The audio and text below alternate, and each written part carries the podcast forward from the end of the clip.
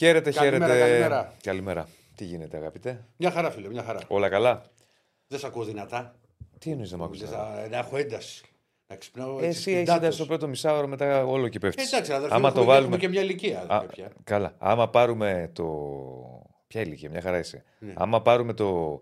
Τι θες; Σου κάνω ένα μοντάζ από Λίγο την πιο αρχή. κοντά. Της... το- Εδώ, εδώ το θες και τη Στέφανε. Άρχοντας. Πώς ξεκινάς στην αρχή της εκπομπής και πώς πέφτεις μετά; Θα το δεις απότομο, είναι απότομο. Σε λίγο θα τεντωθούν τα πόδια, θα. Κοίτα, να, ξαπλώσεις να λίγο. ξέρεις, Μμ. δεν σου κρύβω, που είχε πει και μια ψυχή, Ναι. ότι μπο- ήθελα να βάλω και τα πόδια λίγο στο τραπεζάκι. Αχ. Μην με φουντώνεις άλλο. Να μην σε φουντώσω. Όλο φουντωμένος είσαι τώρα τελευταία. Είμαι. Είσαι πολύ φουντωμένος. Είμαι. Είμαι. Λουίζα. Έχω κουραστεί πολύ. Με έχει κουράσει αυτή η ζωή. Δεν αντέχω άλλο. Πήγαινες αλεχενά. Γονατίσατε. Να πούμε, είχαμε σήμερα. Θα, α, μετά, μετά επιλογές. Γονατίσατε με δύο επιλογές στους στόπερ και στους αμυντικούς. Έπρεπε να να- κάνουμε ολόκληρη σκέψη, να παίρνω τηλέφωνο το βράδυ. Όχι, εσύ δεν σου έκανε εντύπωση. Ναι. Θα, θα Εμένα- πούμε γιατί δεν θα κρίνει ο κόσμος. Θα κρίνει ο Αν κόσμος. μου έκανε Φυσικά και θα εντύπωση. κρίνει ο κόσμος. κατάλαβα. Λοιπόν. Τα ξέρεις όλα. Δεν τα ξέρω όλα. Τα ξέρεις όλα. Δεν τα ξέρω όλα. Όλα τα ξέρεις πια. Αλλά, ε, Έχεις εγώ θα- αλλάξει Διονύση. Δεν θα- είσαι ο Διονύσης που Εντάξει, γνώρισα. δεν πειράζει. Θα θέσω Ήσουν ένα, εγώ- καλό, ήσουν ένα καλό παιδάκι με τα παντελονάκια σου κοντά Καλό, και τέτοια. καλό παιδί είμαι. Ναι. Αλλά Τώρα δεν- έχει γίνει πολύ τσαμπούκι. Τώρα δεν έχω τελευταία. γίνει τσαμπούκι. Ναι. Επειδή θες να τα πούμε στον αέρα, θες να τα πούμε στον αέρα; Όχι, σου λέω. Εγώ. Έχουν πέσει όλα στην πλάτη μου. Σιγά την πλάτη. Ναι. ναι. Και τη Κωνσταντίνας. Ε. Η αλήθεια είναι αυτή. Εμείς μπρίκια κολλάμε εδώ. Στην Στέφανε, Πυριακό. θα, θα, θα, Λοιπόν, θα βγαίνουμε οι δυο μας. για πάμε να ξεκινήσουμε γιατί έχουμε πολλά να πούμε. Έχουμε Για- και, και καλεσμένο και, πολύ- και πολύ καλό καλεσμένο το φίλο του Σταύρου τον Ελληνιάδη. Σε λίγο θα τον Σε έχουμε λίγο μαζί θα μας. μιλήσουμε. Σε ε, πολύ πολύ λίγο να μιλήσουμε για μπάσκετ. Έλα. Τον Ολυμπιακό. Τον είδα. Που μια χαρά τον, ε, τον- Δεν θα βλέπα τον Ολυμπιακό. Ναι. Γιατί να μην το δει; Ναι. Να, να πάμε εκεί. Μας Like τρέχει. στο βίντεο, subscribe στο κανάλι. Είχαμε χθες νίκη Ολυμπιακού. Ευρωλίγκα η οποία συνεχίζεται σήμερα. Παίζει ο Παναθηναϊκός. Για πάμε λίγο να δούμε τα αποτελέσματα και το πανόραμα. Δεν το έχουμε; Α. Α, δεν το έχουμε. Τα Καλά. Θα, λοιπόν, θα Ολυμπιακός θα σου πω εγώ. Ναι. Ο Ολυμπιακός ο οποίος δεν το είδα το μάτι, σε ρωτούσα. Πέντε πόντους μου. Είναι, είναι, είναι, είναι ένα παιχνίδι στο οποίο στο πρώτο ημίχρονο δεν, έχει, δεν υπάρχει περιφερειακή άμυνα και από τις δύο ομάδες, αλλά κυρίως αυτό μας ενδιαφέρει περισσότερο από τον ε, ε, Ολυμπιακό. Έχει ξεκινήσει από πλευρά ε, Ερυθρού πολύ καλά ο Νέντοβιτς. Δηλαδή έχει βάλει 10 πόντους ή 12 στα. μπορεί και στο πρώτο δεκάλεπτο. Αν θυμάμαι. Έχει, ε, ε, ε, ήταν ο παίκτης που πήρε όλες τις προσπάθειες. Γενικά ήταν, ήταν εύστοχες οι ομάδες, αλλά σου είπα δεν υπήρχε περιφερειακή άμυνα. Ε, παρόλο το καλό διάστημα του, του Ερυθρού, ο Ολυμπιακός κατάφερε να κλείσει το πρώτο μήχρονο μπροστά με 45-44. Το τρίτο δεκάλεπτο είναι μια διαφορετική ιστορία. Εκεί είναι το μάτς, είναι, δια- είναι εντελώς διαφορετικό. Ε, ο Ολυμπιακός έπαιξε άμυνα, κατάφερε να ξεφύγει, έκτισε μέχρι και μια διαφορά 15 πόντων, αλλά πια στο σύγχρονο μπάσκετ τη διαφορά στο 15 πόντων έγινε με- το 78-63 έγινε σε σημείο 80-75. Ναι.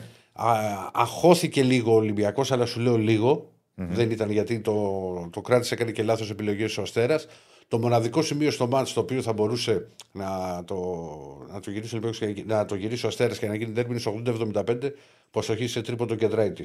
Ξέρεις, είναι ένα σουτ το οποίο δεν λέω ότι θα έκανε ανατροπή, αλλά πήγαινε στο καλάθι, ήταν άλλο μάτς. Ναι, ναι, θα Το- ήσουν πιο στο πιεσμένος. τέλος. Ε, βέβαιω.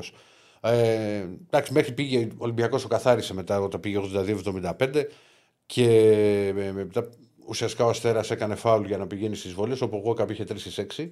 Γι' αυτό έφτασε στο 86-83 που με ρώτησε που δεν το έδωσε γιατί δεν σε σημείο 86-83.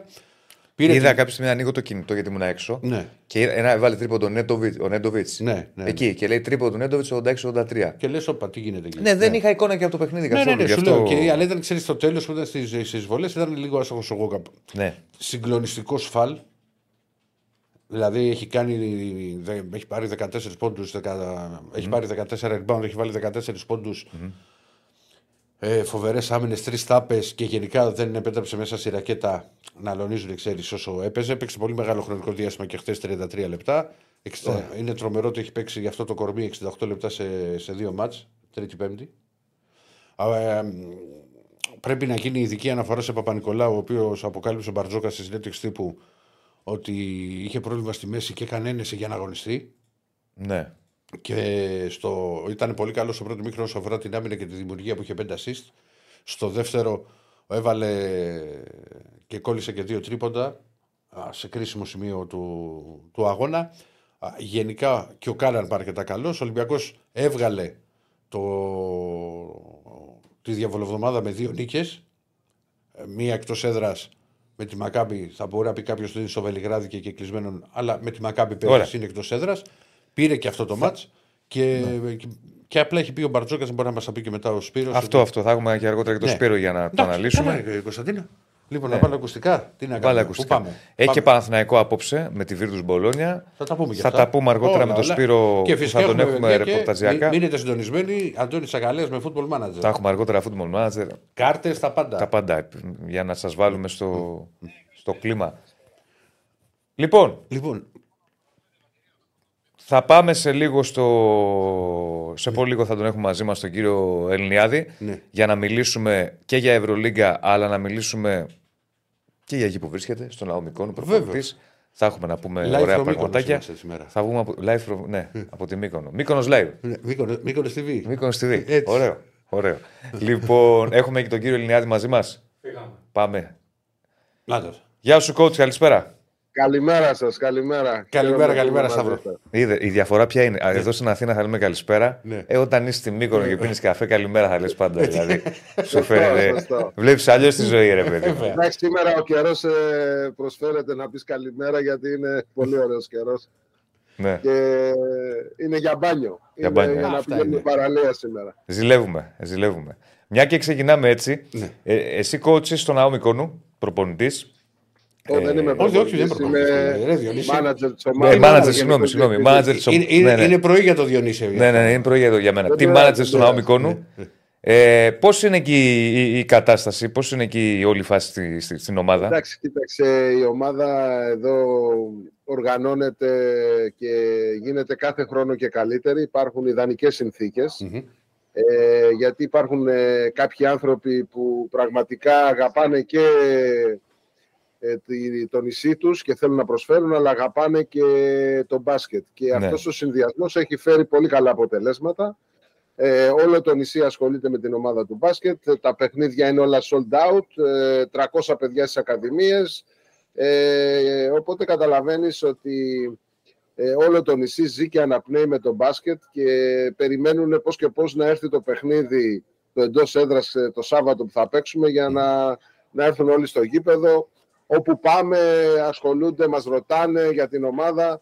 Ε, νομίζω ότι είναι ε, κάτι το οποίο είναι πάρα πολύ θετικό. Εγώ δεν το έχω ξανασυναντήσει το, σε τέτοιο βαθμό, γιατί έχω κάνει και σε άλλες επαρχιακές ομάδες, αλλά ε, ε, τώρα σε νησιώτικη θα έλεγα, αλλά ε, αυτό που συμβαίνει με τη Μύκονο είναι μοναδικό. Δηλαδή τέτοια αγάπη, τέτοιος παροξισμός που μπορώ να πω για την ομάδα του μπάσκετ.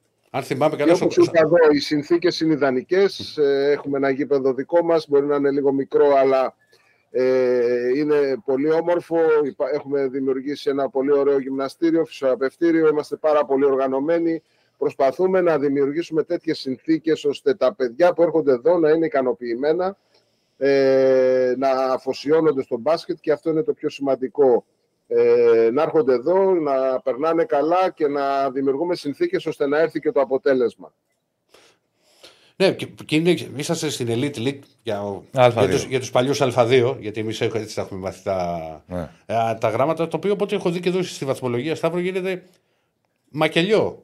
Δηλαδή, Ναι, στις κοιτάξτε, πρώτες- αυτό το πρωτάθλημα είναι πάρα πολύ ανταγωνιστικό. Είναι 16 ομάδες ε, που έχουν ε, πάρα πολύ μικρές διαφορές μεταξύ τους. Μπορώ να σου πω ότι περισσότερες, ε, αν εξαιρέσω λίγο τον Πανιόνιο, αν δούμε τα ρόστερ, ε, που μπορεί να πεις ότι έχει ένα προβάδισμα λόγω ρόστερ, όλες οι άλλες οι ομάδες είναι στο ίδιο επίπεδο. Ε, είναι ένα πάρα πολύ ανταγωνιστικό πρωτάθλημα. Ένα πρωτάθλημα το οποίο ε, νομίζω ότι όλα τα παιχνίδια μέσα έξω μπορεί να τα κερδίσεις ή να τα χάσεις. Και αυτή είναι η ομορφιά ε, του παιχνιδιού. Νομίζω ότι γίνονται εκπλήξεις, ε, γίνονται παιχνίδια και αποτελέσματα που δεν τα περιμένουμε, αλλά είναι η ανταγωνιστικότητα των ομάδων και ότι, όπως είπα και πριν, οι ομάδες λίγο πολύ είναι στο ίδιο επίπεδο αγωνιστικό. Μμμ. Ναι, πάντως από ό,τι βλέπω ότι έχει ξεκινήσει καλά με πέντε νίκες και, και δύο ήττες σε 7 παιχνίδια. Διεκδικείται. Στόχος είναι η άνοδος, ε. Κοίταξε, δεν έχουμε βάλει στόχο την άνοδο. Εμείς έχουμε πει ότι ε, θα βλέπουμε αγώνα με αγώνα, γιατί δεν θέλουμε και να υπάρχει πίεση, αλλά Ε, θέλουμε να βλέπουμε κάθε εβδομάδα το παιχνίδι που έρχεται. Ε, έχουμε κάνει μια νέα ομάδα. Ε, ήρθαν εννέα, νέα, εννέα παιδιά καινούργια στην ομάδα. Ε, οπότε καταλαβαίνεις ότι θέλουμε λίγο χρόνο για να γίνουμε ομάδα και να μπορέσουμε να ε, φέρουμε το αποτέλεσμα που όλοι προσδοκούμε. Αλλά αυτό θα γίνει με υπομονή και επιμονή και προπόνηση και βλέποντας ε, κάθε παιχνίδι ξεχωριστά. Γενικώς, για να μπούμε και να μας βάλετε και λίγο στο κλίμα και τον κόσμο, σε επίπεδο οργάνωσης, διοικητικό, ε, ξέρω εγώ, σε επίπεδο, όλος ο οργανισμός, είναι, μπορούμε να πούμε, σε, σε υψηλά πρότυπα, επαγγελματικά, άκρος πρότυπα; Ναι, αυτή τη στιγμή νομίζω ειδικά φέτος ε, έχουμε καταφέρει και η ομάδα, όπως σας είπα ότι εγώ ήρθα πέρσι τον Αύγουστο, ε, η ομάδα κάθε χρόνο οργανώνεται πολύ καλύτερα ε, και φέτος μπορώ να σου πω ότι είμαστε ένα σκαλοπάτι παραπάνω από πέρσι και από πλευράς οργάνωσης ε, και από πλευράς έτσι, περισσότερων ανθρώπων που ασχολούνται με την ομάδα. Ε, προσπαθούμε, όπως είπα, να δημιουργήσουμε καλές συνθήκες για τα παιδιά ε, και στο γήπεδο και έξω από το γήπεδο, στη ζωή τους. Νομίζω είμαστε πάρα πολύ και προσφέρουμε, νομίζω, ε, πολύ ψηλού επίπεδου ε, συνθήκες ε, για τα παιδιά που έρχονται εδώ ε, και νομίζω ότι και αυτοί είναι πάρα πολύ ευχαριστημένοι από αυτό το επίπεδο. Και θέλουμε κάθε χρόνο να βελτιωνόμαστε, κάθε χρόνο να γινόμαστε καλύτεροι. Αλλά πιστεύω ότι επειδή αυτό το νησί ε, είναι ένα νησί το οποίο μας δίδαξε τη φιλοξενία στην Ελλάδα, νομίζω ότι έχει να κάνει και με τους ανθρώπους που είναι εδώ, γιατί είναι πάρα πολύ δοτικοί, ε, έχουν μέσα τους αυτό το, το αίσθημα να σε φιλοξενήσουν και αυτό είναι νομίζω η ειδοποιώ διαφορά που κάνει αυτές οι συνθήκες ε, να είναι πάρα πολύ υψηλού επίπεδου που έχουν τα παιδιά που έρχονται να παίξουν μπάσκετ στην Μύκονο. Μας έκανες ωραία πάσα πριν στην προηγούμενη σου τοποθέτηση, Σταύρο, που είπες ότι είσαστε μια νέα ομάδα με 9 νέους παίκτες που, θέλει, που θέλετε χρόνο. Γιατί γίνεται και πολύ μεγάλη κουβέντα. το ζούμε εγώ με τον Διονύση κυρίως και στις εκπομπές επικοινωνίας το βράδυ, αλλά θα το έχει ακούσει και εσύ πάρα πολλές φορές. Τόσο ο Ολυμπιακός όσο και ο Παναθηναϊκός έχουν βάλει, παρακολουθεί σίγουρα Ευρωλίγκα, ήσουν για, γιατί έχουμε και νεαρούς. Ναι. Έχεις υπηρετήσει τον Ολυμπιακό που πάρα πολλά πόστα. Έχεις πάρει πρωτάθλημα το 1993. Ήσουν παίχτης στην ομάδα όταν ήρθε ο. Και ο να, το, να, το πω, να το πω, ναι. γιατί πρέπει να το πω. Ε, μπορώ έτσι. Με τρομερό άλμα. Γιατί θυμάμαι εγώ ήταν, ε, ναι. ήταν από τα πρώτα μου εγώ που έβλεπα τότε, ήμουνα οι πρώτες μου εικόνες που οι αιώνιοι μάχες κτλ. Τρομερό άλμα μου είχε μείνει αυτό ρε παιδί μου. Έβλεπα, λέω Ελληνιάς, τι άλμα έχει ρε παιδί μου, γιατί δεν ήταν Εντάξει, και ο, ο πιο ψηλός παίκτης. Αν δεν μπορούσα, επειδή είμαι γύρω στο 1,82, αν δεν είχα άλμα, δεν ήμουν γρήγορο, δεν θα μπορούσα να παίξω ναι. σε ψηλό επίπεδο. Οπότε ε, ήταν ε, αναγκαία συνθήκη ναι, να ναι. έχεις άλμα. Εγώ το λέω γιατί στα, στα μάτια ενός παιδιού που βλέπει πρώτη φορά ξέρω, τον μπάσκετ, όπως εγώ τότε ήμουν 9-10 χρονών, σου κάνουν κάποια πράγματα εντύπωση. Αυτό που μου είχε κάνει εντύπωση εμένα στο στάδιο Ελληνιάδη ήταν το άλμα. Λέω, πού πηδάει, ας πούμε. Είχα εντυπωσιαστεί ως πιτσυρικά. Ο Διονύσης τα βλέπα από την τηλεόραση, εγώ τα βλέπα από το γήπεδο ναι. τότε. Ήταν άλλε άλλες οι εποχές. Ε, γιατί εγώ την έχω ζήσει, ήθελα, έλεγα ότι όταν είχε έρθει ο Ιωαννίδης που είχε γίνει η αναγέννηση του Ολυμπιακού στο μπάσκετ, ήσουν μέλο εκείνη ναι, την ναι. ομάδα. Μια ομάδα η οποία δεν άλλαξε και πάρα πολύ σε σχέση με την προηγούμενη χρονιά. Το είχε έρθει, απλά είχε έρθει ε, ο Πάσπαλ. Όταν ήρθε ο Ιωαννίδης το 1991, η μόνη προσθήκη ε, σημαντική ήταν του Πάσπαλη και είχαν έρθει και κάποια παιδιά. Ο Σταμάτης.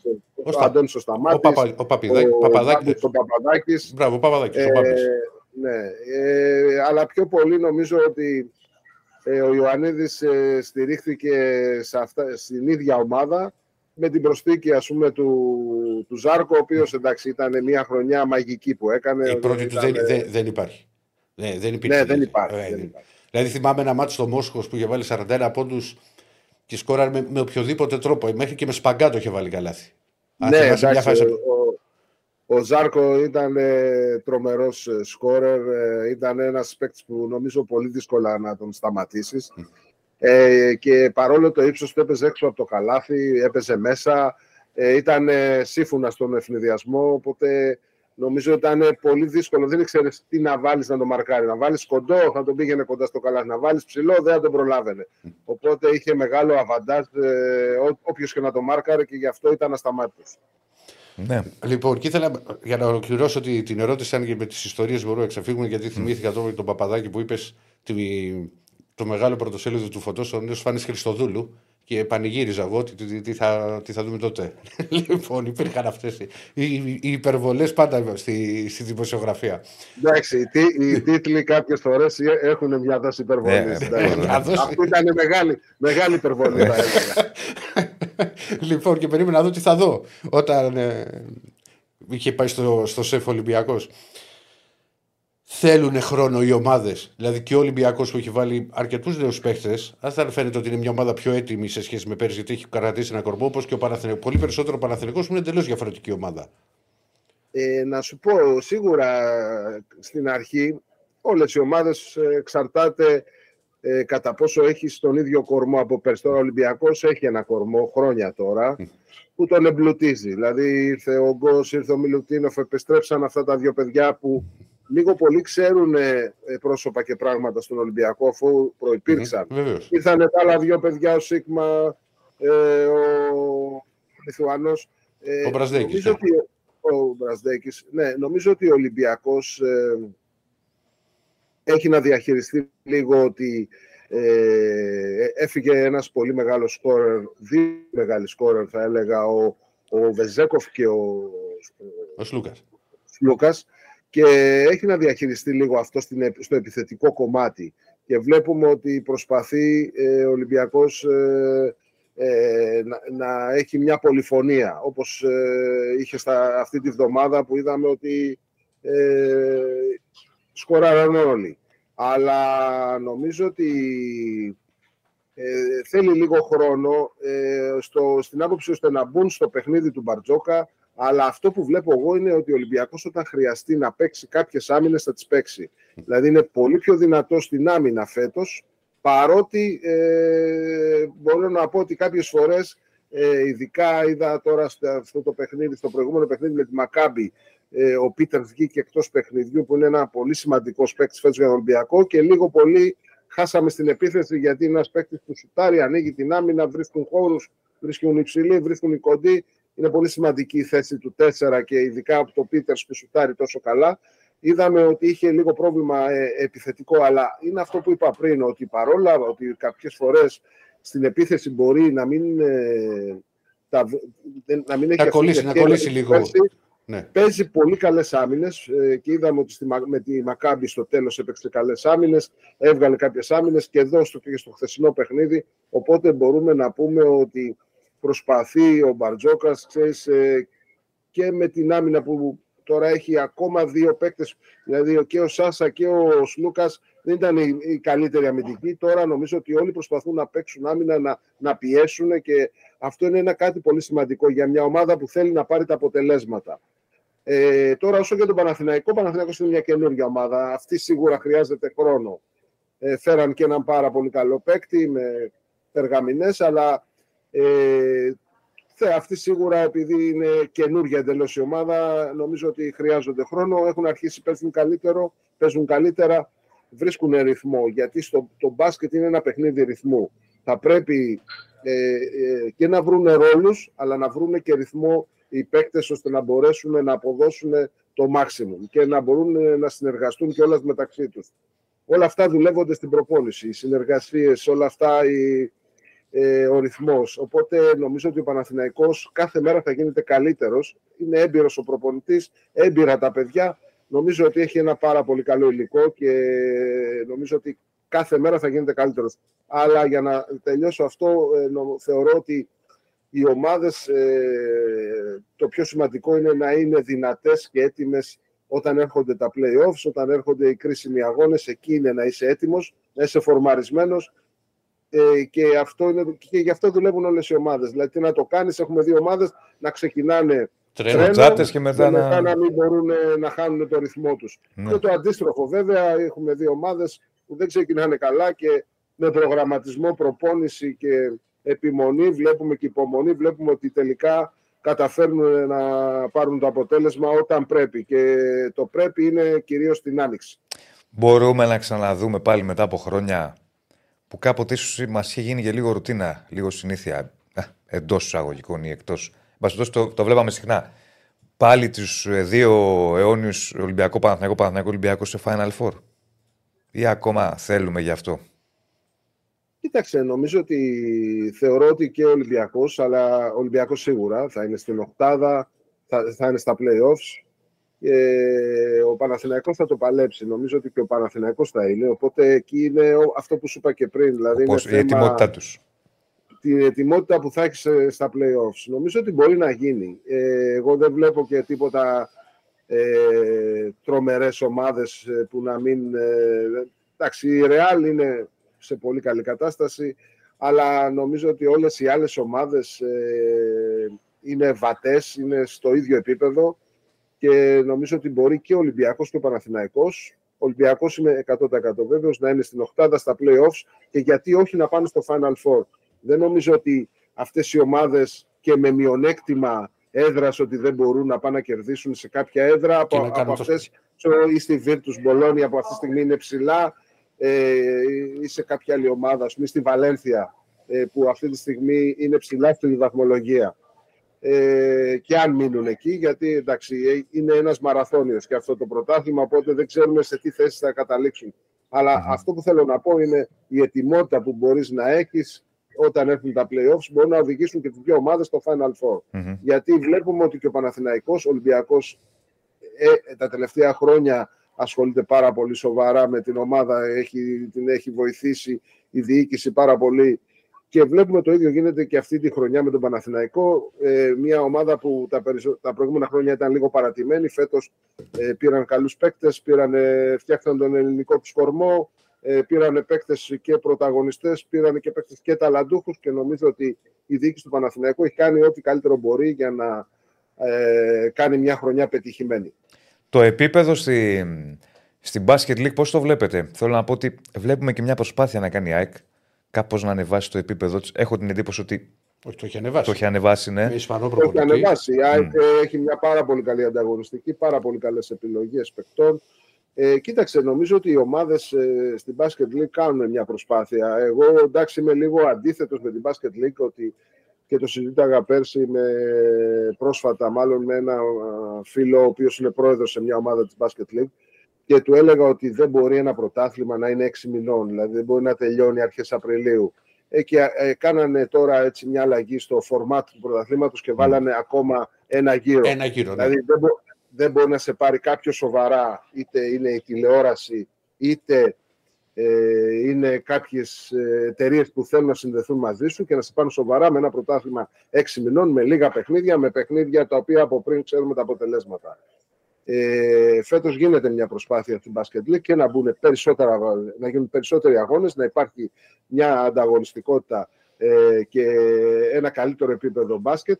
Νομίζω ότι πρέπει να δουλέψουμε προς αυτή την κατεύθυνση ε, πρέπει να βοηθήσουμε τους αδύναμους να γίνουν πιο δυνατοί και να γίνουν ε, ανταγωνιστικό το πρωτάθλημα. Αλλά σε αυτό θα πρέπει να βοηθήσει ο Ολυμπιακός και ο Παναθηναϊκός ε, γιατί πρέπει αυτοί που οδηγούν αυτή τη στιγμή το ελληνικό μπάσκετ να καταλάβουν ότι όταν είναι ανταγωνιστικό το ελληνικό πρωτάθλημα ε, θα είναι υπέρ και ε, αυτών των ομάδων. Είδαμε ότι ο Ολυμπιακός τα δύο χρόνια που δεν έπαιξε στην Basket League στο ελληνικό πρωτάθλημα, τι προβλήματα είχε και στο ρυθμό των παιδιών και στους αγώνες και βυθίστηκε και στην Ευρωλίγκα. Άρα το να έχεις ένα ανταγωνιστικό πρωτάθλημα είναι υπέρ αυτών των ομάδων οι οποίες ε, πρωταγωνιστούν και στην Ευρώπη. Αλλά αυτό θα πρέπει να βοηθήσουμε αυτές τις ομάδες. Δηλαδή βλέπουμε, ας πούμε, ε, ξέρω εγώ τώρα, από κάποια παραδείγματα δεν είναι του ίδιου βεληνικούς. Βλέπουμε, ας πούμε, στο αγγλικό πρωτάθλημα στο ποδόσφαιρο, οι ομάδες που ανεβαίνουν πρημοδοτούνται ώστε να μπορέσουν να μπουν και να είναι ανταγωνιστικές. Στο NBA οι χειρότερες ομάδες ε, Έχουν την καλύτερη επιλογή στα draft. Έχουν την καλύτερη επιλογή στα draft. Εγώ τώρα ήμουνα στον Ιωνικό κάποια στιγμή. Η, η ομάδα για να ανέβει, ας πούμε, ο Ιωνικός που άξοδεψε 500 χιλιάρικα και θυμάμαι ότι όταν πήγα στον Εσάκη μου πρόεδρος της ομάδα και μιλήσαμε για τα οικονομικά, ε, η πρημοδότηση για την ομάδα που ανέβαινε από την Α2 ήταν συν 10.000. Δηλαδή σε διαφορά με τους άλλους. Οπότε, δηλαδή, ε, μια ομάδα ξόδευσε 500 για να πάρει 10.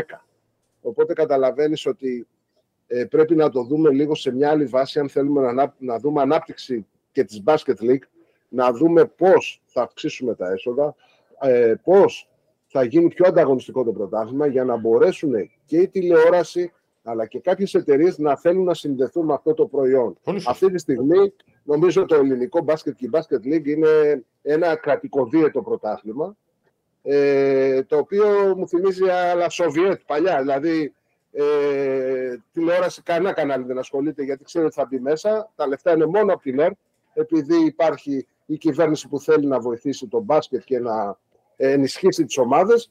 Ε, κάποιες διαφημίσεις είναι και αυτές από κάποιους υπουργούς και τα λοιπά. Και υπάρχει τώρα και το στοίχημα που ε, είναι ένα πολύ μεγάλο έσοδο. Αλλά αν θέλουμε να έχουμε ανάπτυξη και να κάνουμε ένα πρωτάθλημα, πρώτον δεν μπορεί να παίζουν 12 ομάδες. Μίνιμουμ 14 για μένα και, και θα πρέπει ε, να δημιουργήσουμε συνθήκες και προϋποθέσεις ώστε κάποιοι να θέλουν ε, να ε, συνδεθούν τις εταιρείες τους με αυτό το προϊόν. Έτσι όπως είναι αυτή τη στιγμή η Basket League, δεν νομίζω ότι έγινε ένα βήμα φέτος, αλλά δεν νομίζω ότι σε πρωταθλήματα 5 και 6 μηνών με λίγα παιχνίδια είτε κάποιο κανάλι θα θέλει να ασχοληθεί, είτε κάποια μεγάλη εταιρεία. είναι πολύ ωραία η συζήτηση αυτή. αν μου επιτρέπετε. Ε, και είναι μια συζήτηση που την κάνουμε, την έχουμε κάνει για το ποδόσφαιρο σε άλλα μεγέθη, αλλά αναλογικά σχετικά με την αναβάθμιση του προϊόντος κτλ. Κάνω εγώ μια ερώτηση. Δηλαδή, πραγματικά έχει πολύ ουσία αυτή τη συζήτηση. Είμαι εγώ ένας επενδυτής, είμαι εγώ, έχω ξέρω εγώ, μια εταιρεία μεγάλη και θέλω με κάποιο τρόπο να μπω στην Basket League και να έχω το ρόλο του χορηγού ή ενός εκ των χορηγών. Έτσι όπως είναι η Basket League αγωνιστικά, που όπως είπατε προηγουμένως, ξέρουμε τον νικητή από πριν. Ξέρουμε όλοι μας ότι στο τέλος της ημέρας Παναθυναϊκό Ολυμπιακός θα είναι στους τελικούς. Γιατί εγώ να μπω, δηλαδή, αφού ξέρω ότι ο κόσμος που κάθεται σπίτι του, το κολοσσός ρόδου, ξέρω εγώ, Λαύριο, πόσοι θα το δουν; Καταλάβατε τι θέλω να πω; Ναι. Γιατί ναι, να ναι, είναι, ναι. είναι, δηλαδή, είναι πολύ ωραία συζήτηση αυτή, αλλά να, να δούμε πώς μπορεί να βρεθεί μια τέτοια λύση προκειμένου το προϊόν να. Μήπως πρέπει να ανέβει το επίπεδο στις ομάδες, δεν ξέρω. Ναι, με αυτό. Με αυτό ναι, ε, κοίταξε, για να ανέβει το επίπεδο των ομάδων χρειάζονται περισσότερα έσοδα. Γι' αυτό είπα εγώ με περισσότερα παιχνίδια και με μια διάθεση από τον Ολυμπιακό και τον Παναθηναϊκό να ενισχύσουν τους αδύνατους. Mm. Δηλαδή, εδώ ε, αυτό που βλέπω εγώ είναι ότι αυτοί θέλουν να πάρουν τη μερίδα τηλέοντο, ο πιο δυνατός και ο φτωχός να πεθάνει. Ναι. Δεν είναι έτσι. Δηλαδή, πρέπει να βρούμε τρόπους και σου είπα ένα παράδειγμα. Ανέβηκε ο Ιωνικός και πήρε πρημοδότηση Ψίχουλα. 10.000. Ε, και τα έξοδα του μας είπατε 500. Ναι. Τι, πώς θα ζήσει αυτή η ομάδα, ναι. δηλαδή. Πώς ναι, θα... παράδειγμα τώρα. Ναι, εντάξει, ναι, μα, σχηματικά. σχηματικά. Σταυρό, υπάρχουν παραδείγματα που έχουν διαλύσει ομάδες που δεν άντεξαν στα τα προηγούμενα χρόνια. Ναι, εννοείται. Δεν φύγαν οι ξένοι. να σου πω τώρα κάτι. Δηλαδή, εγώ νομίζω ότι ο Ολυμπιακός και ο Παναθηναϊκός, επειδή αυτοί οδηγούν, εγώ θυμάμαι στο COVID, είχα διαβάσει στο γερμανικό πρωτάθλημα, στο COVID, πήγε η Bayern και η Dortmund, ομάδες και τις δώσανε χρήματα για να επιβιώσουν, γιατί λέει πάει, κλείνουμε. Ναι, Οπότε, εκεί βλέπουν το προϊόν συνολικά. Είναι ένα, είναι ένα ακραίο παράδειγμα, αλλά γιατί το λέω ότι ο Ολυμπιακός και ο Παναθηναϊκός θα πρέπει να κάνουν το πρωτάθλημα ανταγωνιστικό. Μόνο αυτοί μπορούν. Δεν μπορεί ο Ιωνικός ή η Καρδίτσα αυτοί να οδηγήσουν κάτι. Αυτοί μπορούν. Αυτοί έχουν τη δύναμη, έχουν τον κόσμο, αλλά πρέπει να καταλάβουν ότι για συμφέρον τους κιόλας πρέπει να είναι αυτό το πρωτάθλημα ανταγωνιστικό. Και το είδαμε, σας είπα, για να μην το επαναλαμβάνω άλλη μια φορά, πόσο έλειψαν τα παιχνίδια του ελληνικού πρωταθλήματος από τον Ολυμπιακό την περίοδο που έπαιζε στην Α2. Που η ομάδα είχε προβλήματα αριθμού καθαρά. Ναι, ναι. Όπως επίσης, επειδή εσύ το έχεις ζήσει, τότε, τότε ήσουν απέκτης. Το πρωτάθλημα το ελληνικό, γιατί εντάξει, πολλοί είναι πιτσιρικάδες και δεν τα έχουν ζήσει. Τι δεκαετίε του 90, Απίστευτο. ο Ολυμπιακός και ο Παναθηναϊκός μπορούσαν να κάνουν πέντε ήττες και έξι μέσα στη σεζόν. Γιατί υπήρχε Ήσουν σίγουρος ότι θα κερδίσει το περιστέρι με κορονιό, Τσέρτς, Μιλονά. Ήσουν βέβαιο θα περάσει από το Παγκράτη; Sporting. Με Ερχάρισον, με Sporting. Θεσσαλονίκη, Πάο Κάρις ε, Ηρακλής. Το Ιβανόφιο Ματσάρε γινόταν. Ε, να σου πω τώρα κάτι. Εγώ τελευταία χρονιά έπαιξα Α1 στον Πυραϊκό. Ναι. Ήρθα στην ομάδα που ξεκίνησα. Ναι, ναι. Τότε τα, ε, τα τηλεοπτικά δικαιώματα ήταν στα ίσα όλα. Ναι. Δηλαδή, ε, νομίζω, θεωρώ, θυμάμαι ότι πήρε ο Πυραϊκό 400 εκατομμύρια δραχμές τότε όσα πήρε ο Ολυμπιακός, όσο πήραν όλοι. Και είχε στη φανέλα ο, ο, Πυραϊκός, ο Πυραϊκός. Δηλαδή, λέω μια ομάδα. Ναι, ε, μικρή, ναι, καταλαβαίνουμε, ναι. καταλαβαίνουμε. Είχε στη φανέλα 3α 100 εκατομμύρια διαφήμιση. Αλλά τότε η 3α ήθελε να, Να, να συνδεθεί μπει με στο το μπάσκετ. μπάσκετ. Μμ. Γιατί είναι διαφήμιση για την εταιρεία. Τώρα δεν νομίζω ότι κάποια εταιρεία να βλέπω. Δηλαδή είναι μόνο ε, κρα, κρατικές εταιρείες ή κάποιες μικρές. Ναι. Δηλαδή η 3Α συνδέθηκε με τον Πυραϊκό. 100 εκατομμύρια ήταν η διαφήμιση. Δηλαδή ο Πυραϊκός με το καλημέρα είχε 500 εκατομμύρια έσοδα. Δεν θα κάνει ανταγωνιστική ομάδα. Έτσι. Κέρδισε τον Άρη, κέρδισε τότε ε, τον Μπάου, κέρδισε ομαδάρε. Πολύ φοβάμαι όμω. Πολύ φοβάμαι όμως ότι. Δεν ξέρω αν οι αιώνιοι, οι δύο αιώνιοι Ολυμπιακός και Παναθηναϊκός καθίσουν ποτέ να το σκεφτούν έτσι. Κοίταξε, νομίζω, κοίταξε, θα, θα, τώρα θα είμαι ειλικρινής 100%. Και εγώ, επειδή ήμουν 6 χρόνια μάναζερ στον Ολυμπιακό, δεν το σκεφτόμουν έτσι καθόλου. Δηλαδή, τι έλεγα, α, α, πε- να πεθάνουν όλοι να μην είναι Αλλά δεν είναι αυτή η λογική. Δηλαδή, πρέπει να κάτσουν σε ένα τε- τραπέζι, αν γίνεται, και να δουν πώς μπορούμε να ανεβάσουμε το πρωτάθλημα, πώς μπορούμε να το κάνουμε ανταγωνιστικό.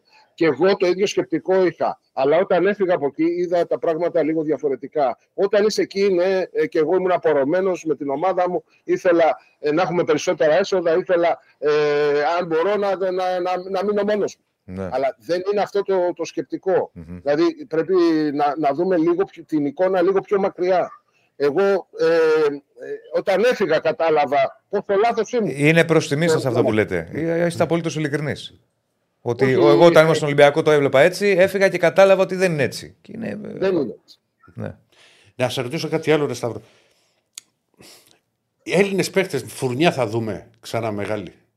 Πώς το βλέπεις, εσύ που, ξέ- που είσαι μέσα στα πράγματα; Γιατί το Κοίταξε, μεγάλο, ας πούμε, βλέπεις ότι, νομίζω βλέπεις ότι ο ότι- Ολυμπιακός Ναι. δεν μπορεί να βγάλει άκρη με το, με το ρόστερ με τους ξένους. Γιατί πρέπει να υπάρχουν κάποιοι Έλληνες παίχτες.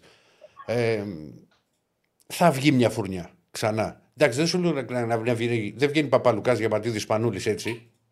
Εντάξει, το, το, το, το καταλαβαίνουμε όλοι. Αλλά τα νέα, νέα παιδιά υπάρχουν που μπορεί να σταθούν σε μεγάλο επίπεδο ή να δουλέψουν, να τους δουλέψουν οι ομάδες και να σταθούν σε μεγάλο επίπεδο.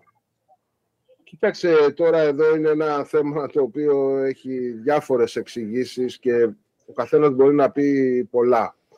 Ε, κοίταξε, όλοι είμαστε προβληματισμένοι με αυτό γιατί ε, τα τελευταία χρόνια δεν βγαίνουν παιδιά. Δεν βγαίνουν παιδιά τα οποία μπορεί να είναι σε υψηλό επίπεδο.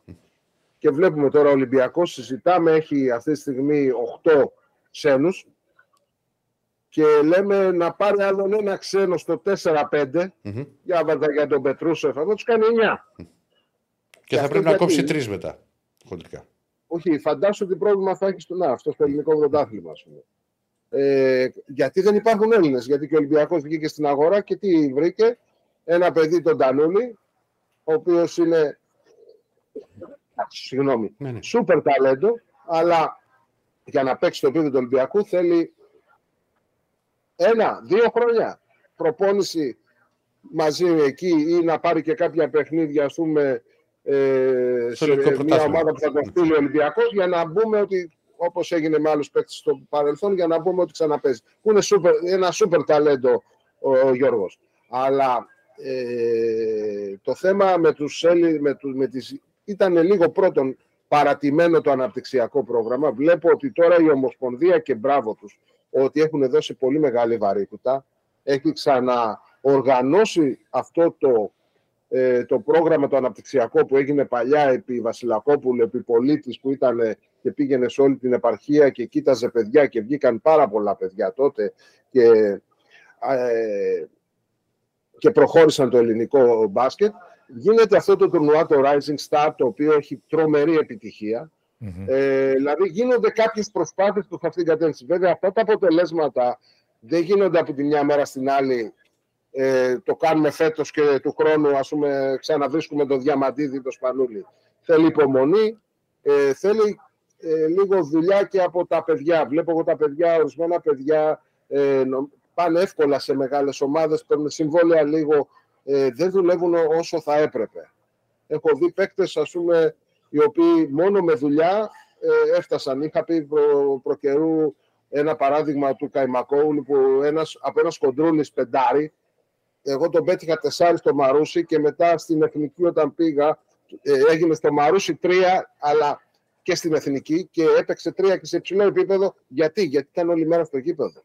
Δηλαδή ερχόταν, τον έβλεπα εγώ στο Μαρούσι, πήγαινα 10 η ώρα εγώ στο γραφείο, έμπαινε από τις 9 και έβγαινε το βράδυ που θα τελείωνε η βραδινή προπόνηση της ομάδα.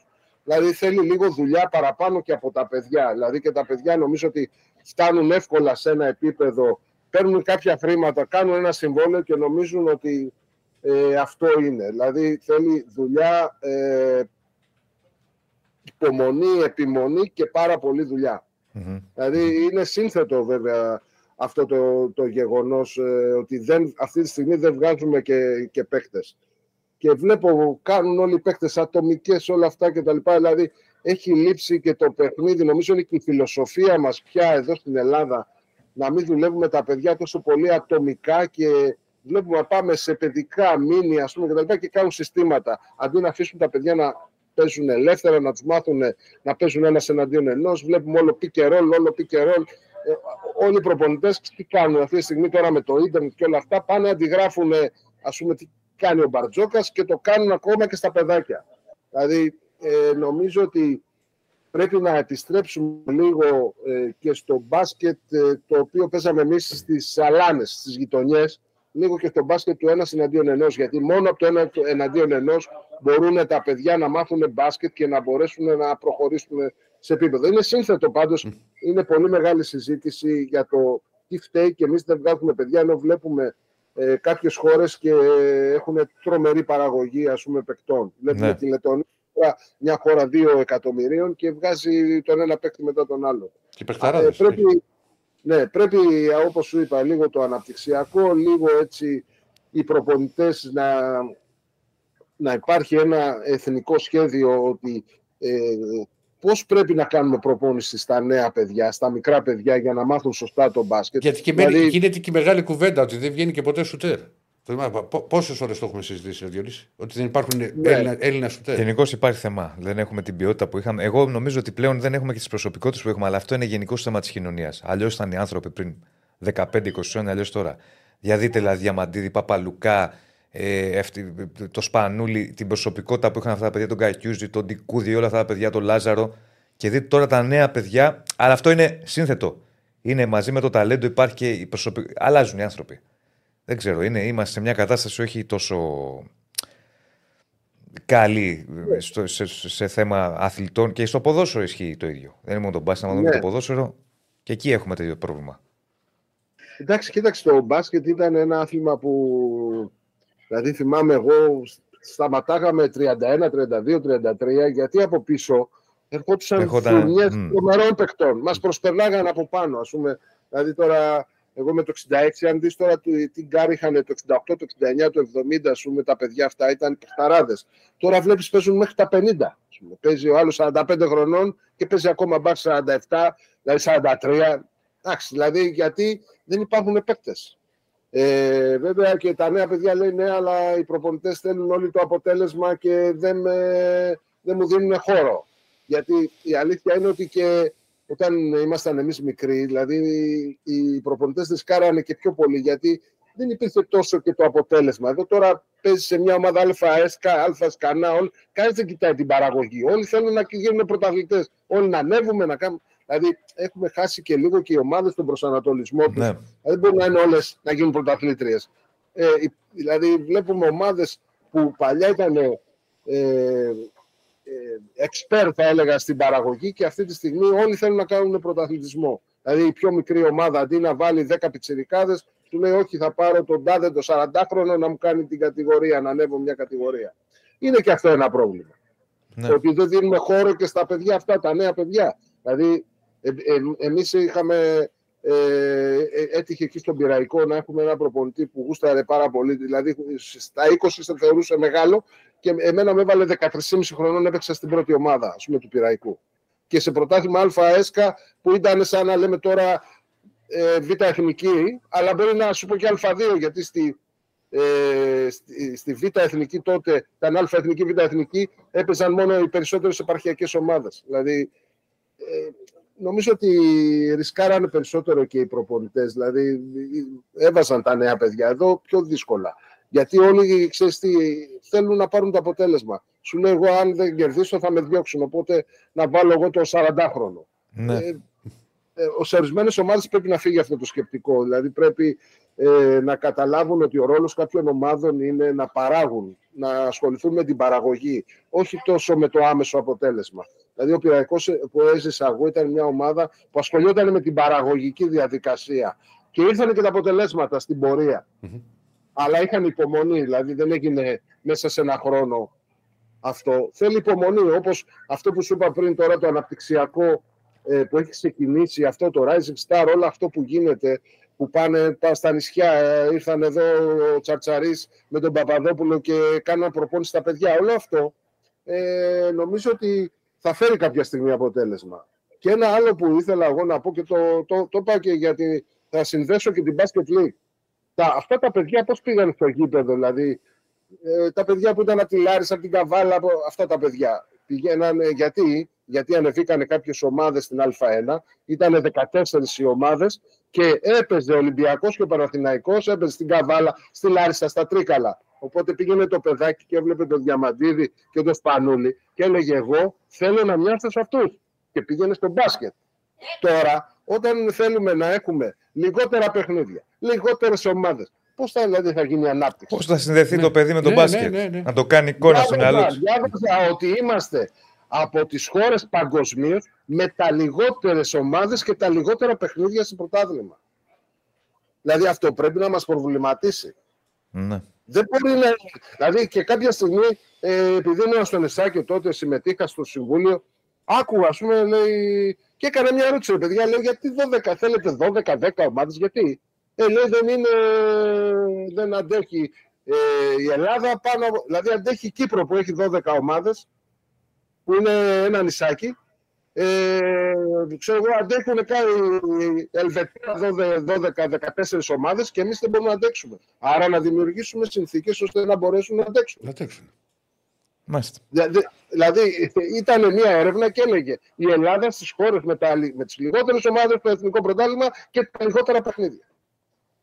Δηλαδή ένας παίκτης για να το φέρεις και στην Ελλάδα. Όταν ξέρει ότι είναι ένα, έξι- ένα πρωτάθλημα 6 μηνών, ποιος θα έρθει; Θα έρθει μόνο ένας παίκτης που θέλει να γίνει σκαλοπάτι στην Ελλάδα για να Για να πάει σε πάλι ένα κάπου άλλο αλλού. Πρωτάθλημα. Για να Του επιστρέψει. λέει θα σε- έρθω εδώ σκαλοπάτι, μα δεν, το, δεν θα σε δει σοβαρά. Για Ένα πρωτάθλημα 6 μηνών. Και ξεκινάει Οκτώβριο και πέρσι τελείωσε κάποιες ομάδες 4 Απριλίου σταματήσαν τον μπάσκετ. Πού, Δηλαδή, ποιος θα το πάρει σοβαρά; Τίποτα, τίποτα. Δεν, σαν να μην έχει ενδιαφέρον καθόλου. Ναι, ναι, δεν μπορείς. Δεν ασχολεί. Δηλαδή, να σου πω κάτι εδώ και εμείς. Το Να σου θα ασχοληθούμε πρωτάθλημα στου πρέπει να τελικούς. ξεκινάει Οκτώβριο και τελειώνει Ιούνιο, όπως τελείωνε παλιά. Όλα τα πρωταθλήματα. Και δεν μιλάω μόνο για την μπασκετ και τα άλλα πρωταθλήματα. Η Ναι. Αλπαδία αυτή τη στιγμή γιατί έχει ενδιαφέρον. Γιατί έχει πολλά παιχνίδια, έχει playoffs, έχουν κάνει ένα τέτοιο format που είναι ανταγωνιστικό μέχρι το τέλος. Παίζανε πέρσι μέχρι τέλος Μαΐου, αρχές Ιουνίου. Μόνο έτσι. Βέβαια έχει και πολύ μεγα- περισσότερα έξοδα. Ε, αφού έχει Τι περισσότερα να παιχνίδια κάνουμε; για εσάς. Εντάξει, Για εσάς είναι Α2, γι' να αυτό το λέω. δημιουργήσουμε συνθήκες ώστε ε, Να φέρεις- να υπάρχουν έσοδα. Μμ. Ή οι ομάδες, ε, να σου πω κάτι. Δηλαδή, ε, εγώ μπορώ να δώσω αυτά, να δω, έχω αυτό το budget. Να κάνεις ομάδα με αυτό το budget. Επένδυσες σε πιτσιρικάδες κτλ. Και ό,τι, και ό,τι γίνει, και αν πέσεις, έπεσες, τι να κάνουμε. Ναι. Δηλαδή, ξέρεις τι γίνεται. Όλοι θέλουν να, να κάνουν ομαδάρες, ομαδάρες, ομαδάρες. Ε, ε, μπαίνουν εκτός budget, εκτός budget και δεν μπορούν να ανταπεξέλθουν. Δεν θα γίνει. Ο καθένας κινείται με το budget που έχει. Και ε, ε, ε, βλέπω εδώ μια προσπάθεια και στην Basket League, ε, ε, στην ε, Elite League, να δυναμώσουν τα έσοδα. Δηλαδή, εμείς κάποια στιγμή πέθηκε ένα θέμα για την ώρα. Και είπαμε, ρε παιδιά, ότι εντάξει, ε, να παίζουμε πέντε ώρα. Γιατί εμείς εδώ στο νησί, παραδείγματος χάρη, ε, οι ομάδες τους βόλευε να παίζουν δύο ώρα. Λέμε, όχι, κάντε μια διανυκτέρευση. Εμείς κάνουμε 15 διπλές διανυκτέρευσει.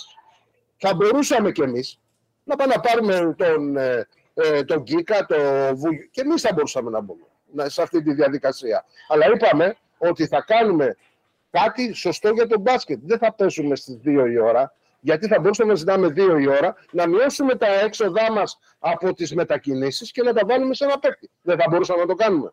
Μπορούσες. Για πλάκα. Ναι.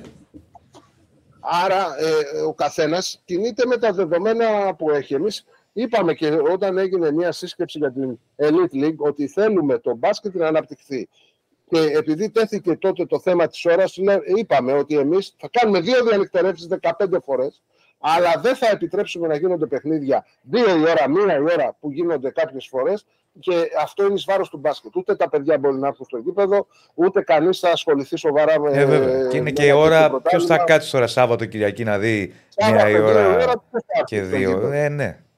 Δεν είναι. είναι αντι... τα ποντάκια δεν θα έρθουν. Δεν είναι αντιεμπορική ώρα. Δεν είναι, δεν είναι σωστή ώρα. Αντιεμπορική 100%. Ε, βέβαια, Άρα, δηλαδή, ε, γιατί τα είπα όλα αυτά, γιατί όλοι θα πρέπει να βοηθήσουμε το άθλημα αυτή τη στιγμή πώς ε, θα, θα, θα πάρει λίγο τα πάνω του.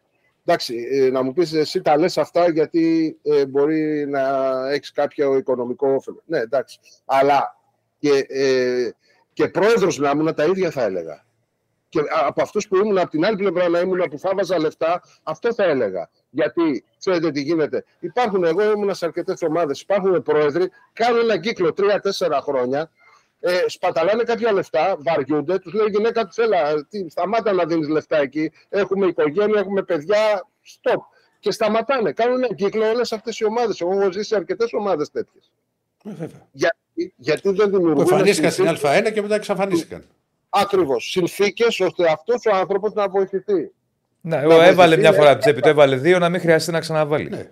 Να πηγαίνει, να έχει ομάδα τα, τα δικά τους. Βέβαια, τώρα, για, ε, ξέρεις, τώρα έχω πάρει λίγο φορά. Όχι, καλά. Εδώ στην το καλό ποιο είναι ότι εμείς δεν έχουμε έναν άνθρωπο, έχουμε πολλούς και έχουμε και όλο το νησί από πίσω. Οπότε αυτό είναι το σημαντικό. Δηλαδή δεν είναι ότι είναι ένα, αυτό είναι και καλό και κακό. Δεν έχουμε έναν άνθρωπο ο οποίος αύριο φεύγει και η Μύκονος τελείωσε. Η Μύκονος θα υπάρχει. Θα υπάρχει γιατί ε, υπάρχουν αρκετοί στο Συμβούλιο, είναι, οι οποίοι έχουν και τον τρόπο τους, αλλά είναι και όλο το νησί από πίσω. Σημαντικό. Οπότε, ναι. Σημαντικό. Ε, Δεν θα θέλω να την κάνω και... Μια ομάδα είναι ε, μονοπρόσωποι, είναι δύσκολη. Έχω ζήσει με πολλούς ανθρώπους που είναι Σταύρο βαρέθηκα. Δεν μπορώ να βάζω κάθε χρόνο 200, 300, 500. Stop. Και τι να του πεις έτσι. Να την κάνω για αυτήν την ερώτηση, μια και λέμε για τη Μύκονο. Πώς είναι η ζωή για τους αθλητές εκεί, Δηλαδή. Δεν κρατιέται. Είναι εύκολη, έχει πειρασμούς; Είναι και ένα νησί τώρα λίγο δύσκολο. Ναι. Κάποιους μήνες έχει πειρασμούς ε, σίγουρα.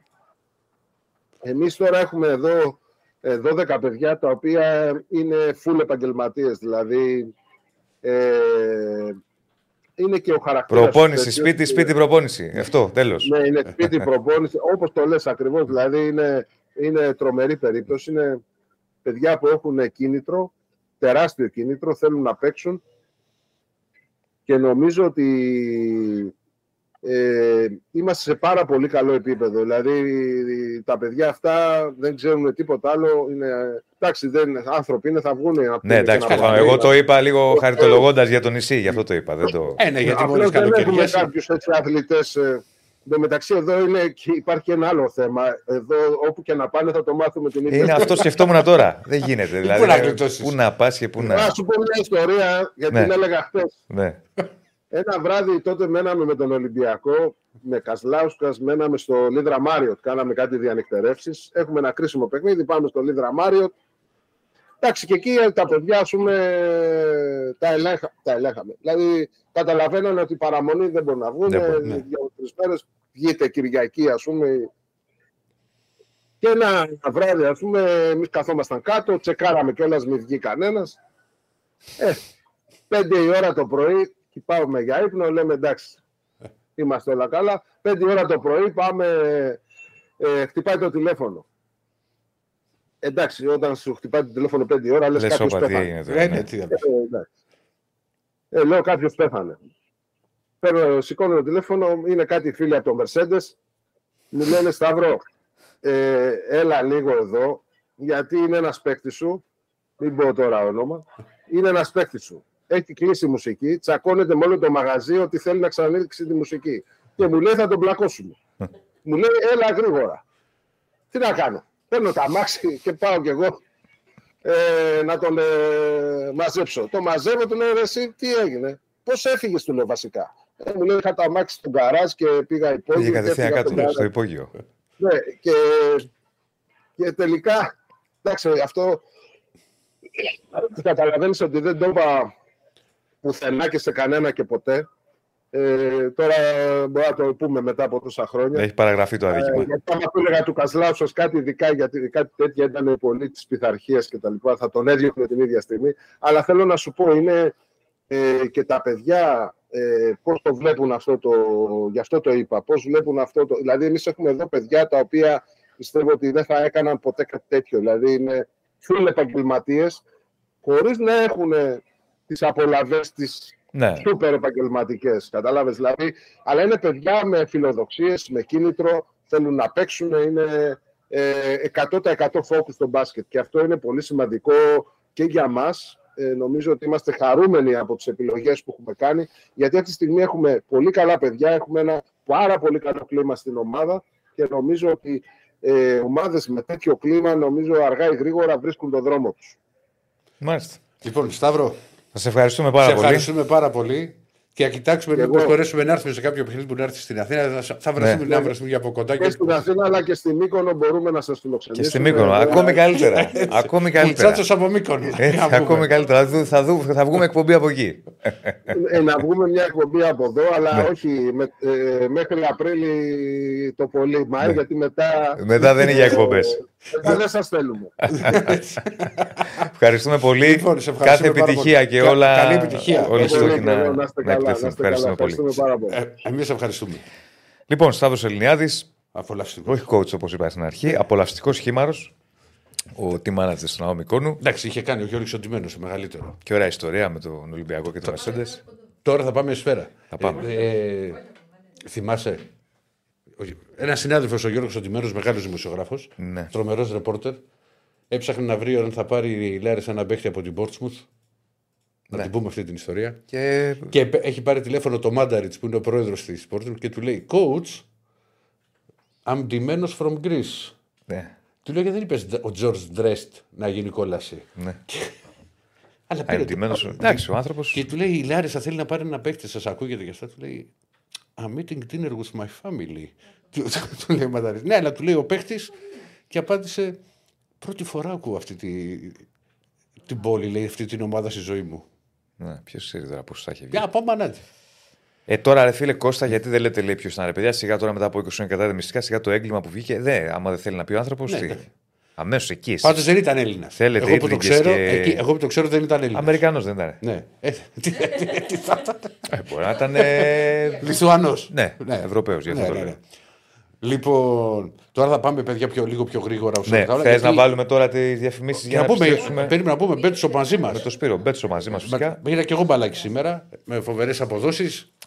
Like στο βίντεο, subscribe στο κανάλι. Θα, πάμε, ε, θα έχουμε ε, πολύ γρήγορα ρεπορτάζ μπάσκετ. Θα έχουμε όλα τα ρεπορτάζ και φυσικά μετά τη μία. Έλα. Παιδιά, δεν τις βάζουμε εμείς τις διαφημίσεις, Χρήστο μου, δεν τις βάζουμε. Τις βάζει στο YouTube μόνο του. Ναι. Αν έχουμε νέα από Παπαγάβρο, όχι, δεν ρώτησα, ρε παιδιά. Ε, θα ρωτήσω όμως, το ξέχασα. Το poll θα το βάλουμε. Έχουμε Τώρα πάμε Σπύρο. ένα-ένα. Και μην ξεχάσουμε football manager Σε λίγο. σε πολύ λίγο. Με οπότε κάρτε με τα πάντα. Ετοιμαστείτε για το απόλυτο κάψιμο. Μένετε εδώ. Τι έχουμε τώρα; Σπύρο, πάμε στο Σπύρο πολύ γρήγορα για να μας δώσει το ρεπορτάζ. Και για χθες που είπαμε και κάποια πράγματα, ο Ηρακλής και για σήμερα και έχεις και συνέντευξη. Ε. Γεια σου, Σπύρο. Γεια σας, γεια σας, τι κάνετε; Περίμενε. Έχεις έχεις συνέντευξη, έχεις δηλώσει του Πίτερ σε σένα; Του κορυφαίου παίκτη του Ολυμπιακού χθες, του Άλεκ Πίτερς, το συγκρίναμε με Βεζέγκοφ. Πάμε να το τις κοιτάμε. βάλουμε, να τις δούμε τώρα και μετά να, να πεις τα υπόλοιπα. Για ρίξε. Μισό λεπτάκι, δεν Σάβα. είμαστε έτοιμοι. Σε λίγα Εντάξει, θα τις δεν δούμε. κάτι να πατήσει το, το Ναι, ναι. κουμπάκι. δεν- Πάτα το κουμπί. Τι θα Πάτα λέει; το κουμπί που λέει. Τι θα για- λέει το βίντεο, όπως από χθες. Έτσι θα κάνει και Έκανε αυτό. και έτσι το χέρι. Το Κάπως βίντεο. έτσι δεν έκανε. Το βίντεο. Έτσι δεν είχε κάνει. Ναι. Το έχουμε;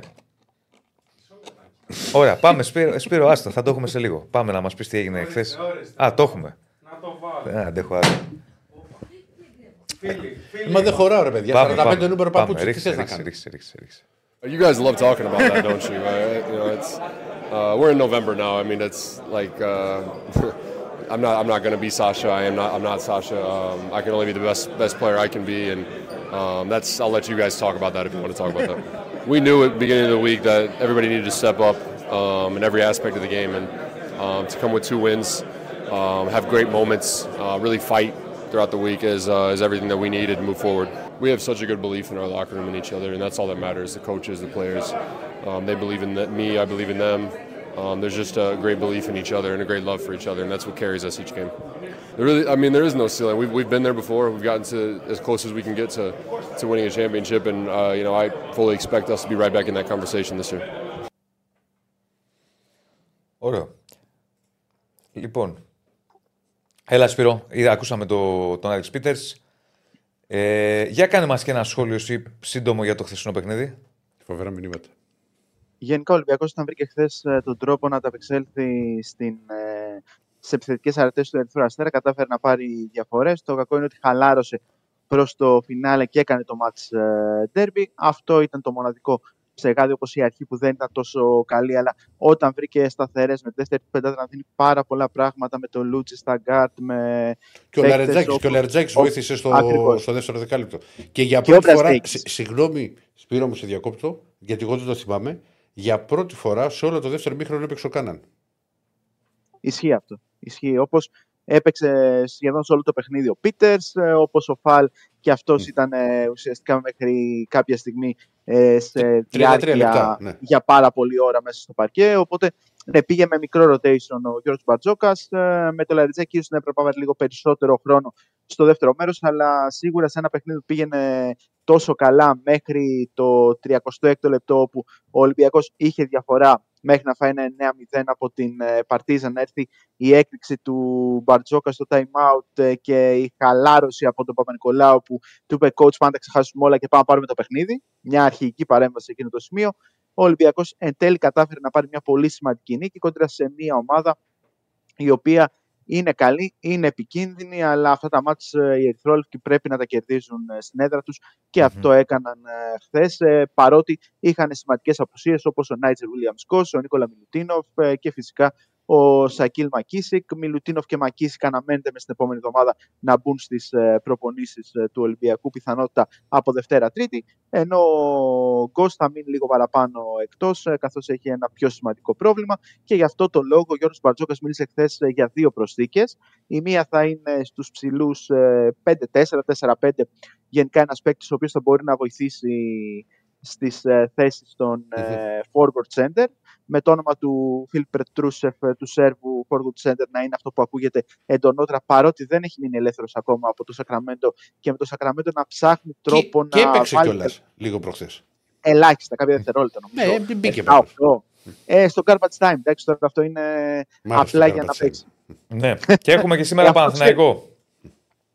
Οκ, και πάμε και στον ε, Παναθηναϊκό, ο οποίος ε, σήμερα έχει ένα πολύ πιο δύσκολο παιχνίδι θεωρητικά σε σχέση με αυτό της ε, Τετάρτης με την ε, Ζαλγκίρις, με μια ομάδα που είναι ευχάριστη έκπληξη της ε, διοργάνωσης, που έχει τον πιο φορμαρισμένο παίκτη αυτή τη στιγμή στην Ευρωλίγκα, τον ε, Τόκο Σενγκέλια, για τον οποίο είχε ενδιαφερθεί ο Παναθηναϊκός ε, το καλοκαίρι και σίγουρα θα είναι ένα σύνολο που θα προσπαθήσει να του βάλει πάρα πολύ δύσκολα, με τον ε, Λούντμπεργκ να είναι αναγεννημένος, με τον Μπελινέλι και αυτός να παίζει καλύτερα στα τελευταία ματς και γενικότερα να νιώθει καλύτερα μετά την απομάκρυνση του Σέρτζιο Σκαριόλο, με τον οποίο φημολογείται δεν είχε και τις ε, καλύτερες ε, σχέσεις και τον ε, Παναθηναϊκό να προσπαθεί να βάλει όλο και περισσότερο στο παιχνίδι του τον Κέντρικ Ναν, ε, ο οποίος χρειάζεται χρόνο προσαρμογής, το έχει πει πολλές φορές ο Και Ερκίνα φαίνεται, Ταμάν φαίνεται και κιόλας. Ακριβώς, ακριβώς. Και πιθανότητα, αν του δοθεί η ευκαιρία, θα μπορέσει να τον ε, βάλει για περισσότερα από τα 6-7 λεπτά που τον βάζει, να το πάει γύρω στο δεκάλεπτο. Με Ναι. τον ε, Ναν να πρέπει να βάλει και αυτός βέβαια κάποια μακρινά σουτ, γιατί έχασε και κάποια ελεύθερα στον ε, τελευταίο αγώνα με την Ζάλκη Και η Ζάλκη Ωραία. ήταν μια ομάδα που έπαιζε πάρα πολύ ξύλο, οπότε τα πράγματα ήταν πιο δύσκολα για τον Ναν που έχει συνηθίσει σε εντελώς διαφορετικές συνθήκες. Σπύρο, σε ευχαριστούμε πολύ. Να Πάμε σε καλά. πολύ γρήγορα τώρα γιατί Ναι. είχαμε τη Καλή συνέντευξη συνέχεια. στην Να πρώτη σε ώρα. καλά, σε ευχαριστούμε. Θα είσαι ο Άκα το βράδυ ή όχι; Εννοείται, εννοείται. Ωραία, θα τα πούμε από κοντά. θα τα πούμε. Να σε καλά. Λοιπόν, μια, ε, πολύ σύντομη ερώτηση πρωτού. Τώρα θα βάλουμε το διάλειμμα. Είναι καλός παίξο εγγέλια. Σου αρέσει; Ε, Καλός είναι, ναι. Σου αρέσει ή το θεωρείς σαν κάτι; Όχι, παιδάκι μου. Δεν το θεωρείς σαν κάτι. Ε, για να το θεωρήσω σε κάτι. Το κρατάω. Όταν θα ξαναβγεί ο Αναστάσης, ο χαϊδεμένος σας που έλεγε μην πάρετε το σακάτι το Σεγγέλιο στον Παναθηναϊκό, έτσι έλεγε, είναι σακάτης, Πώς σου ήρθε πάλι στο. Ε, θυμήθηκα το Σεγγίλε τώρα που παίζει Σου με τη ήρθε- Βίρτου. σου ήρθε τώρα στο μυαλό. Όταν θα Αναστάση. ξαναβγεί ο κύριος Αναστάσης, ο φίλος σας, Ναι, ναι. ο, ο- και φίλος μου, Ναι, ναι. αλλά χαϊδεμένος σας ναι. στο ραδιόφωνο, να του πεις εσύ, δεν θα το πω εγώ, γιατί πάλι εγώ θα γίνω κακός. Έλεγες ότι ο Σεγγίλα είναι σακάτη. Δεν θυμάμαι τίποτα. Α, δεν θυμάσαι τίποτα. Έλα, δεν θυμάσαι πειράζω. τίποτα γιατί κάνετε Πάμε, πια ηλικία με τον πάμε, Αναστάση. πάμε. πάμε διάλειμμα. Λοιπόν, συνεχίζουμε like στο βίντεο, subscribe στο κανάλι. Κάτσε Πόσα να πάω- like έχουμε. Να κάτσω να πάω αγαπητέ; πιο πίσω γιατί κόβομαι. Ναι. Τα έχω μάθει πια αυτά. Αν κάτσω λίγο μπροστά, κύριε Στέφανε, Πόσα like έχουμε; δεν μετά. Λίγα. Πόσα; Ούτε 100, 92 μόνο. 92. Ανεβάστε τα like. Πάμε να ανεβάσουμε τα like. Λοιπόν, σε λίγο θα έχουμε μ, κουσ- κουσυζήτηση για football manager. Ε, Κουσιζήτηση. ναι, ναι, κόλλησε το συζήτηση για το Διονυσάκη. football manager. Ε, Θα ρίξω και το πόλ. με Αντώνη Τσακαλά, για ρίξω όμως το πόλ. Μόνο, μόνο για τον Αναστάση πάει η ροδάνη γλώσσα του. Όχι, δεν είναι το θέμα. Εγώ, αφού εσείς δεν του μιλάτε, δεν του λέτε τίποτα. Εγώ τι, εγώ πώ δεν του μιλάω. Είναι ο χαϊδεμένος σας. Τον έχω Εσένα κλείσει και, κιόλας. και άλλους συναδέλφους. Τον έχω κλείσει κιόλας. Καλά, τον έχεις κλείσει, τον έχω κλείσει 10 φορές. Μου το λες, τι θα έκανες. κάνω. Για, γιατί, όχι, τι- θα σου πω. Τις φορέ που τσακωνόμασταν Ναι. και του έλεγα, Εγώ δεν ξέρει να μας πει, τους σου λέω, ποιους παίκτες. Μα όχι, ρε παιδί μου, τσακωνό είναι γιατί είμαι πάνω τους. Και Ναι, δεν, δεν ακού- ξέρει ήταν, να- δεν ήταν ραδιοφωνικό. Ναι, εντάξει. Δεν ξέρει να μας πει ποιους παίκτες. Πάμε, Διονύση, δεν έχουμε χρόνο. Περίμενε. Μόνο αυτό. Και ξέρεις τι μου ρίξει. Δεν ξέρω Αναστάσει. Ποιος δεν Έτσι. ξέρει. Ο Είναι Αναστάσης. δυνατόν. Δεν πειράζει. Α, είναι δυνατόν. Με αυτά τα μυαλά. Πάρ' το στον Ολυμπιακό. Ναι. Λοιπόν, τι είναι αυτό; Δεν το βλέπω. Τα στόπερ. Πάμε, ναι. Στόπερ, ψηφίζουμε καλύτερη δεκάδα. Έχει βγει. Έχει βγει μέχρι τώρα. Μπρινιόλι, Ο Ροντινέη, Ροντινέη. Πες και τους άλλους. ο δικός σου, το Πες και τους Μπλαζένοβιτ και ο Βίντα. Ο Σέκεφελ. Ο Δηλαδή. Σέκεφελτ ήταν. Ο Σέκεφελ. Το, το Ο Ροντινέη Βίντεο, κατευθείαν θυμήθηκε. Ε; ναι, λοιπόν, αυτοί οι τέσσερις. Πάμε λοιπόν τώρα για τον άλλο στόπερ και για τον άλλο χαφ. Αυτές οι, οι επιλογές πρέπει να πούμε, χθες ήταν δικές μου επιλογές και των τερματοφυλάκων. Τώρα έχει πάει στη σκητάλη ο Ηρακλής. Βέβαια, είχαμε κάποιες διαφωνίες. Εντάξει. Είχαμε κάποιες διαφωνίες. Δηλαδή, Μπράμπετς, Εραμούσπε, Βούρος, Ο Βούρος έχει κάνει και φοβε... φοβερό και ματς και με την ΑΕΚ, αν θυμάσαι. Έχει κάνει καλό πρωτάθλημα ο Βούρος. γενικώς καλός παίκτης είναι. Ναι. ναι. Κουλιεράκη.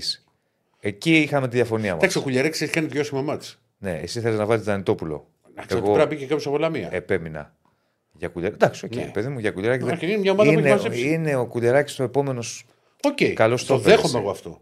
Αυτό το δέχομαι. Γι' Αλλά αυτό. είπαμε για τις 11 πρώτες αγωνιστικές. Δεν είπαμε για όλη τη, τη σεζόν. Ναι, Ή ναι. αν θα βγει ο Κουλιεράκης και όχι, ή δεν θα βγει, ή αν είναι project. Φυσικά Ναι. και είναι project. Τώρα πρόσεχε να δεις. Λίγο για να είμαστε απολύτως ειλικρινείς, Ναι. Με τα σόμπρα το πάμε. κλείστο λίγο να, να βλέπουμε και τα σε σχόλια. Με τα στόπερ λίγο αδικούνται κάποιοι γιατί θα μπορούσαμε να το πάμε με βάση τα ποσοστά. Δηλαδή, στο προηγούμενο είχαμε Σένκεφελντ Βίντα μαζί. Ναι, και θα μπορούσε να ήταν σαν δίδυμο. Θα μπορούσε να ήταν σαν δίδυμο, ναι. Δηλαδή, θα μπορούσε να ήταν ο Σένκεφελντ π.χ. με το Βίντα, να ήταν στην άλλη τετράδα. Ναι, αλλά εκεί θα Οκ, δική μας ευθύνη σε αυτό, αλλά μικρό το κακό. Και να βγαίνει, να βλέπεις; βάζαμε, να, δεν μπορούσαμε να βάλουμε όμως 8 για να βγει η δυάδα. Δεν μπορούσαμε να βάλουμε 8 γι' αυτό. Βα- Ε, άρα μέχρι τώρα. Το- Για πάμε ένα πρώτο δείγμα. Φαμπιάνο ήταν στο. Και για τον Φαμπιάνο ισχύει, αλλά ήταν στην πρώτη τετράδα του Διονύση. Ο Μουκουντή, φίλε Κώστα, δεν είχε παίξει πολύ στο ελληνικό πρωτάθλημα. Κράζουν εμένα; Γιατί κράζουν σένα; Δεν ξέρω, εμένα κράζει. Εγώ, ναι, ρώτησα τον Ηρακλή, του λέω Μουκουντή γιατί δεν βάλαμε. Όντως έχει λίγες συμμετοχές. Μιλάμε για τις 11 πρώτες αγωνιστικές παιδιά, όχι για την προοπτική που μπορεί να έχει. Ναι. Δηλαδή είναι καλύτερος αμυντικός από τον Μπράμπετς, ο Μουκουντή. Είναι καλύτερος από τον Βου. Προφανώς. Κώστα, έχω φτιάξει και τα αμυντικά χαφ και έχω βάλει παίχτη της ΑΕΚ. Εσύ που λες ότι ο Ηρακλής και δεν έβαλε γιατί δεν ήταν παίχτης της ΑΕΚ. Για πες μας λίγο πώς πάει μέχρι τώρα. Στο Έτσι, Σε ξεκίνημα. ένα πρώτο exit poll που έχουμε κάτι λιγότερο από 100 Ε, τώρα ψήφους. μπήκε. βρε φίλε. Κουλιεράκης 58%. Ακολουθεί ο Μπράμπετς με 16-17% παίζει.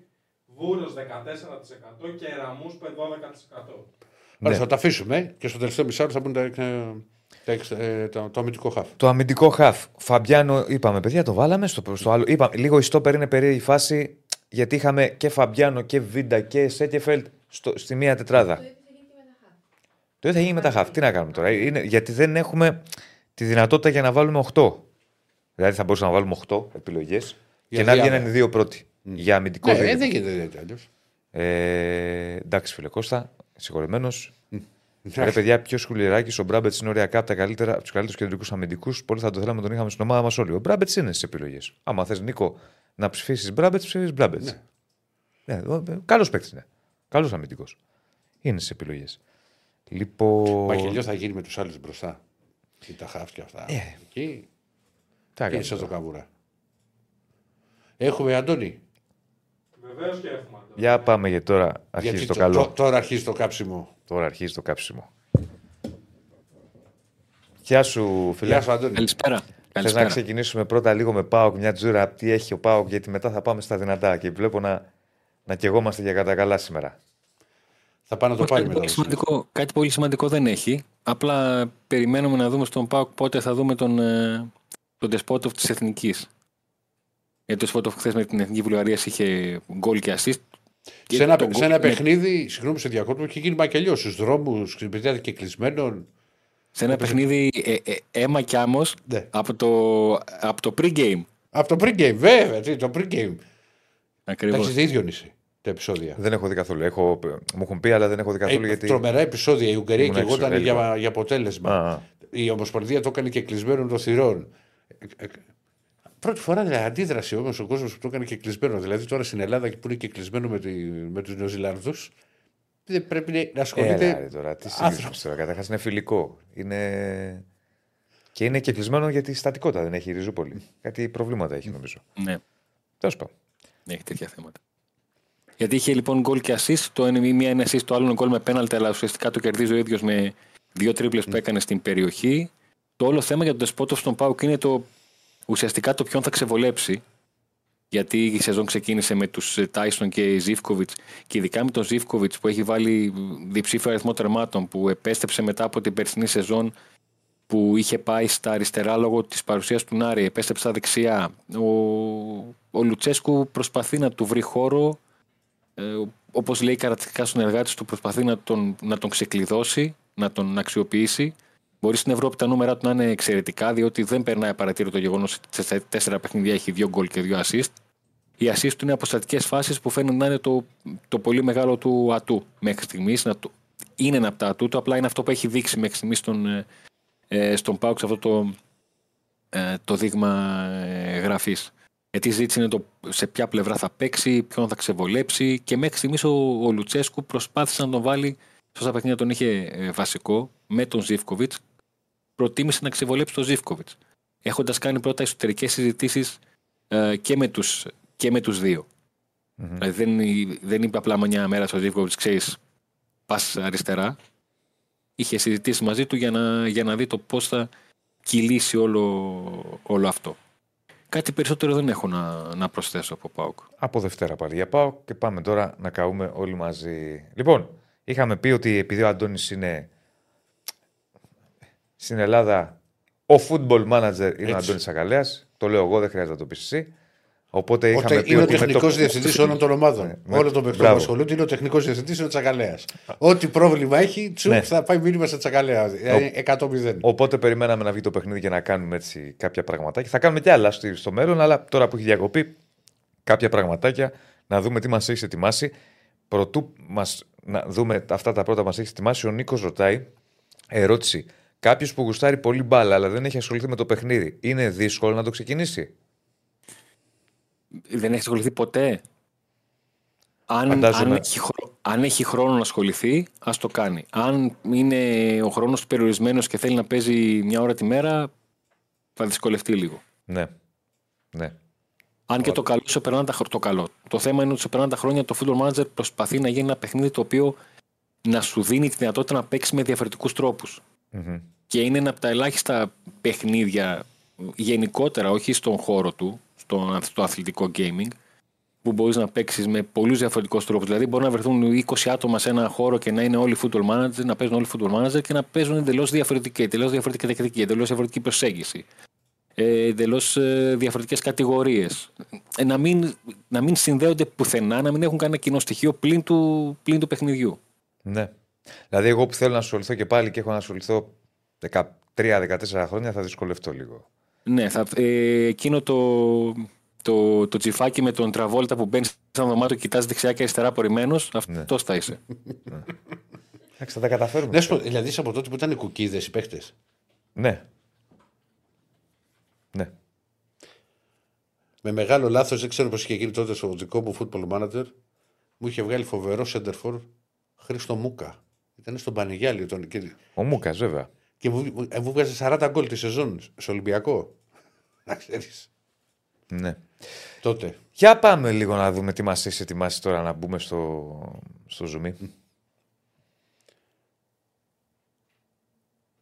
Αντώνη, μας ακούς; Μήπως έχουμε κάποιο θέμα; Ναι, ναι, ακούω. Για πάμε. Λοιπόν, αυτό που Α, έχω οι ετοιμάσει κάρτες. είναι ενδεικτικά, ενδεικτικά από τρεις καρτέλες από κάθε ε, ομάδα των- του, του Big Five. Έτσι να δούμε ποια είναι τα, Για πάμε εκεί, τα Στέφανα, για ρίξε. ονόματα. Είναι πάντα θεωρητικό. Πάντα ο καθένας μπορεί να του ταιριάζει άλλος παίκτης, μπορεί να του κουμπώσει κάποιος άλλος παίκτης στην, στην τακτική του. Μπορεί να, να μην του βγει ένας παίκτης και να έχει Ρίξε βγει σε τι- έναν τις όνομα γιατί κάρτες. χρησιμοποιεί Ποιες είναι- εντελώς Από πού να ξεκινήσουμε; διαφορετικό Από ποιο ρόλο. να ξεκινήσουμε; Από, από ποιο ομάδα θέλετε. Από Δεν όποια ξέρω θέλεις, τώρα. όποια θέλεις. Και Στέφανε, όποια θέλεις. Το ίδιο. Εντάξει, πάμε να δούμε Σέρχιο Αραούχο. Πάμε να δούμε Σέρχιο Αραούχο. Λοιπόν, ο Σέρχιο Αράουχο είναι ένας αρκετά ισορροπημένος παίκτης σε, σε αξιολόγηση. Έχει στοιχεία τα οποία μπορείς να τα αξιολογήσεις ανάλογα με την, και το, το, σύσ- το τι σύστημα παίζεις. Έτσι. Ε, για παράδειγμα, εμένα ένα από τα αγαπημένα μου ε, στοιχεία που κοιτάζω πάντα σε παίχτη είναι η κίνηση χωρίς την μπάλα. Που Ναι. το 14 το, το αγαπάω και το, το αγκαλιάζω. Για να καταλάβουμε λίγο, περίμενε λίγο. Κάτσε να το μεγαλώσω, να το βλέπω και εδώ. Ε, αυτό το 14 που είπες, δηλαδή το, το, Είναι με- το, το, το, Άρης είναι το 20. μέσα στο 20. Οκ. Ωραία. Το 20 Και- είναι πάντα το. Ναι, ναι, ρωτάω, ρε Άρης παιδί έχει- μου, γιατί δεν το- έχει- ούτε το θυμάμαι και για τον κόσμο που δεν ξέρει κιόλας. Για επιθετικό, όταν βλέπεις επιθετικό, ε, αυτό που κοιτάς να δεις είναι το πόσο μεγάλο είναι το άθροισμα σε τελειώματα, ψυχραιμία και επιτάχυνση. Και επειδή δεν μιλάμε για πραγματικότητα, αλλά μιλάμε για, ε, για κώδικα παιχνιδιού, ε, παίζει, πολύ, παίζει πολύ μεγάλο ρόλο, ειδικά η ψυχραιμία και η επιτάχυνση, ακόμα και σε ένα επιθετικό που δεν έχει καλά τελειώματα. Ναι. Ναι. Δηλαδή, ε, ε, εντελώς, ε, πώς να το πω, εντελώς σε κώδικα ε, μπορεί να υπάρχει μια διαφορά ακόμα και 8-10 τερμάτων σε μια σεζόν, όχι αν ο Αραούχο είχε 13 σε τελειώματα, αλλά αν ο Αραούχο είχε, έμενε στο 12 σε τελειώματα και είχε 14 ψυχραιμία και 14 επιτάχυνση. Τι άλλο είναι σε, υψ- στον Αραούχο σε παιχνίδι- υψηλό, σε υψηλό επίπεδο και σε πιο χαμηλό; Σε- Ο, ο Αραούχο αυτό που α, το κύριο χαρακτηριστικό του είναι αυτή η ισορροπία που έχει. Δηλαδή είναι ανάμεσα στο 12 και στο 14 στι περισσότερες ε, κατηγορίες. Δεν έχει ένα πολύ δυνατό στοιχείο, αλλά δεν, είναι και, δεν υπάρχει σημείο στο οποίο να είναι στα πατώματα και να λες ότι έχω πρόβλημα. Γιατί και η τεχνική του καρτάτη είναι στο 15, και η ομαδικότητά του είναι στο 15. Επαναλαμβάνω, κίνησης χωρίς την μπάλα είναι 14 που παίζει πολύ μεγάλο ρόλο Ναι, για επιθετικό. Ε, για- συμφωνώ.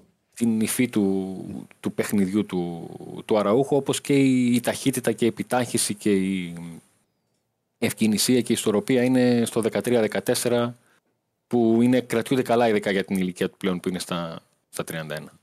Ναι. ναι. Ναι, και εγώ, Αντώνη, να ξέρω, στις τελευταίες φορέ που έχω, που έχω παίξει, πάντα όταν είχα μετά την οικονομική δυνατότητα ότι πήγαινε καλά η ομάδα, ό,τι και να έπαιρνε ήθελα να, είχαν- να είναι γρήγοροι παίχτε. Έχει αυτό το κόλλημα. Δηλαδή και αμυντικό χάφ και οχτάρι και, και το δεκάρι να έχει όσο δυνατόν πιο, Ναι, είναι πιο γρήγορη. ταχύτητα, ναι. Να, έχει- να έχει πάρα πολύ την ταχύτητα έχω. Ταχύτητα, επιτάχυνση και τεχνική, γιατί εγώ είμαι και με τους τσιμπητούς. Ναι. Έτσι. Άρα, να ρωτήσω κάτι Έχω τώρα. καταλάβει. Εγώ ως πιο... Ναι, επειδή έχω, όπως σας είπα καιρό να ασχοληθώ, με βάση τα συνολικά του νούμερα, τα, τους συνολικούς αριθμούς, ο Αραούχο θεωρείται στην ΑΕΚ ο καλύτερος, να το πω έτσι, ή δεν μπορούμε να το πούμε αυτό; Όχι, δεν θεωρείται ο καλύτερος, αλλά είναι σε αρκετά υψηλό επίπεδο και πάντα βάσει της της ηλικίας του. Οκ. Οκ. Άρα, Δευκαλίων είσαι προ- πολύ μπροστά. Τι λέει; Να σου Αν βάλω- θα βάλει κάρτα με τον Αγιούμπ.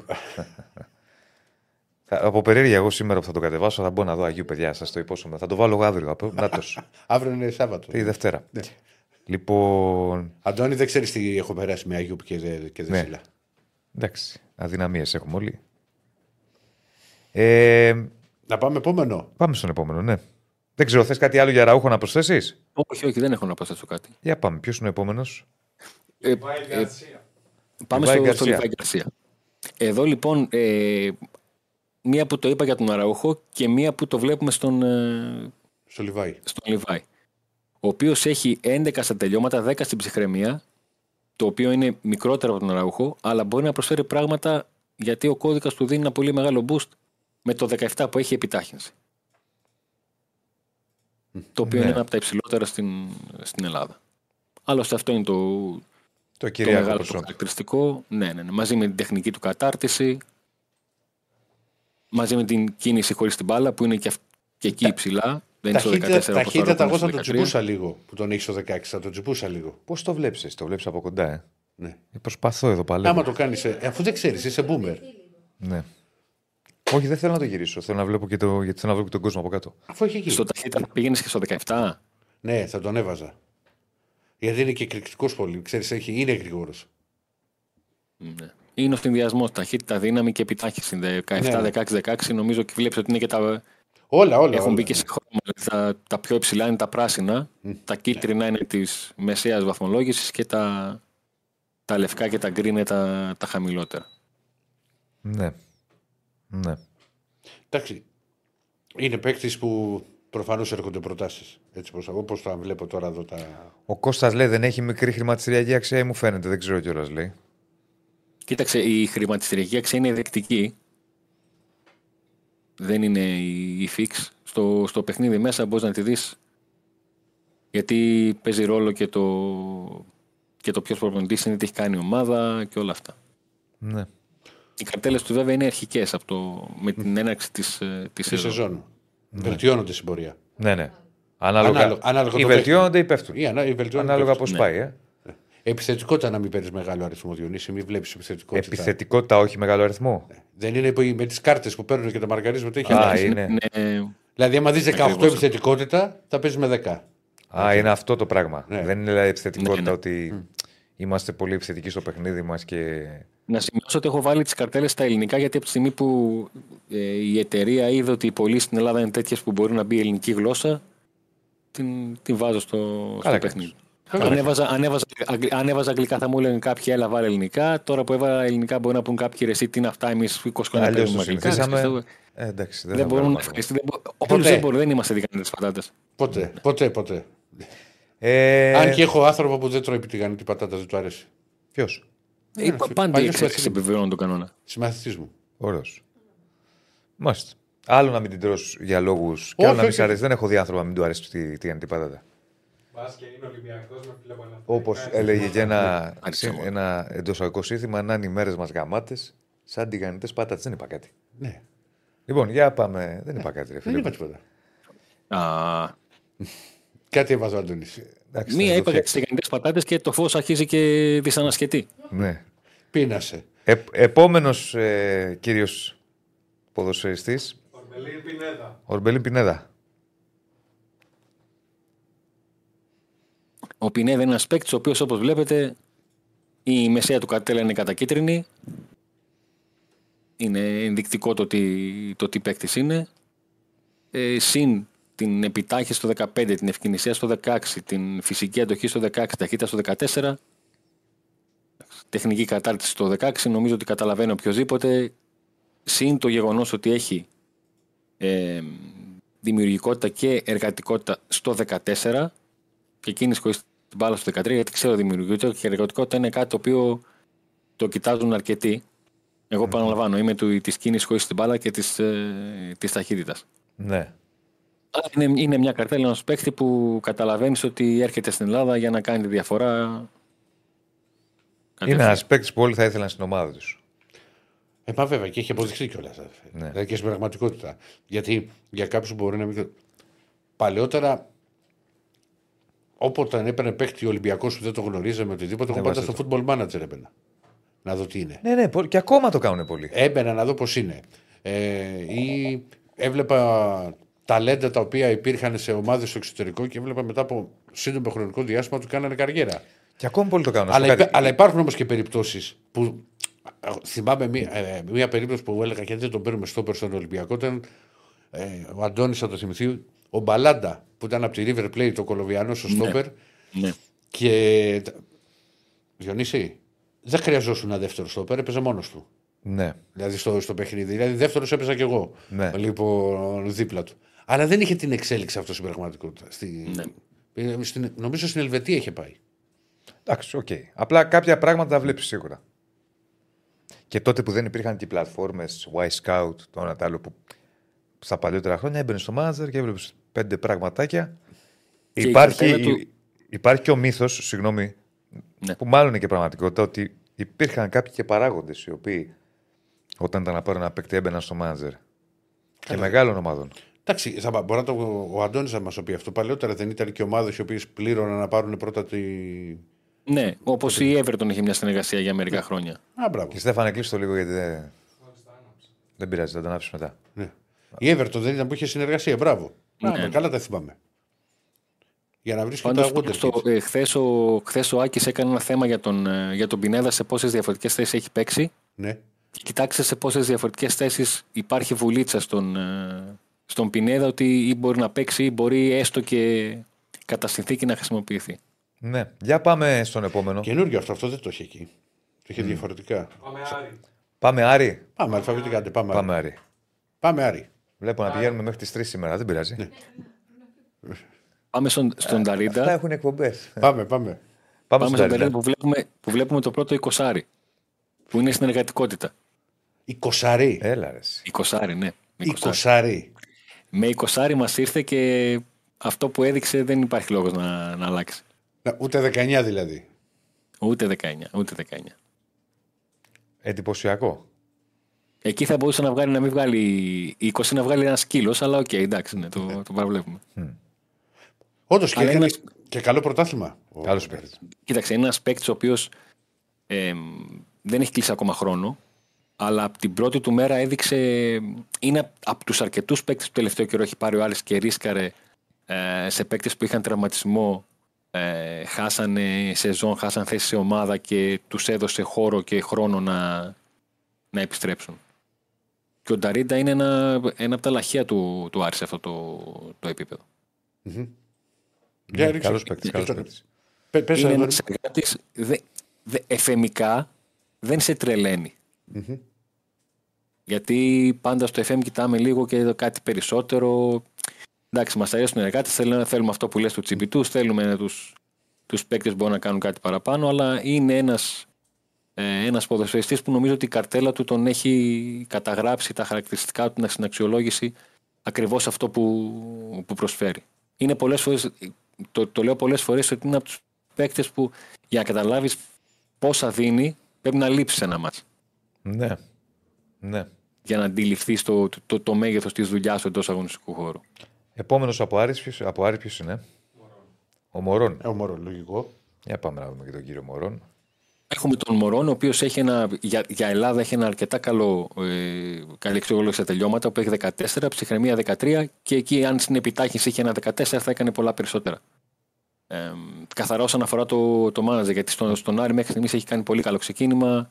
Είναι πρώτος σκόρε στον Άρη και μαζί με τον Ζήφκοβιτς πρώτος σκόρε στο, στο πρωτάθλημα. Είναι ένας παίκτης που κινείται πολύ καλά στο χώρο και το έχει με την κίνηση χωρίς την μπάλα στο, στο 14. Έχει μια τεχνική κατάρτιση ε, στο, στο 13.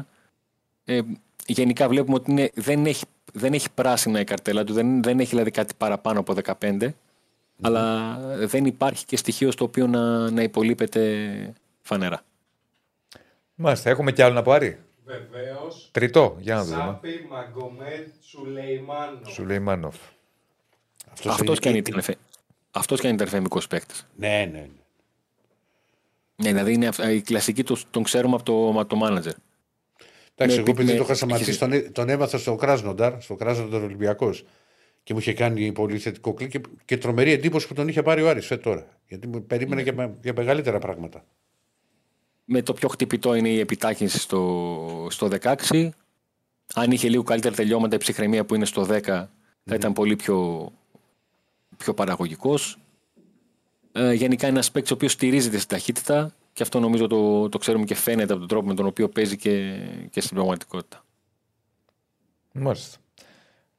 Πού πάμε τώρα; Ολυμπιακό. Πάμε Ολυμπιακό. Φορτούναρο. Φορτούνης. Κώστας Φορτούνης. Ναι, και να δούμε παίκτες ο οποίο πολλοί ξέρεις έχουν ε, ενστάσεις, ψάχνουν να δούνε το πόσο άλλαξε.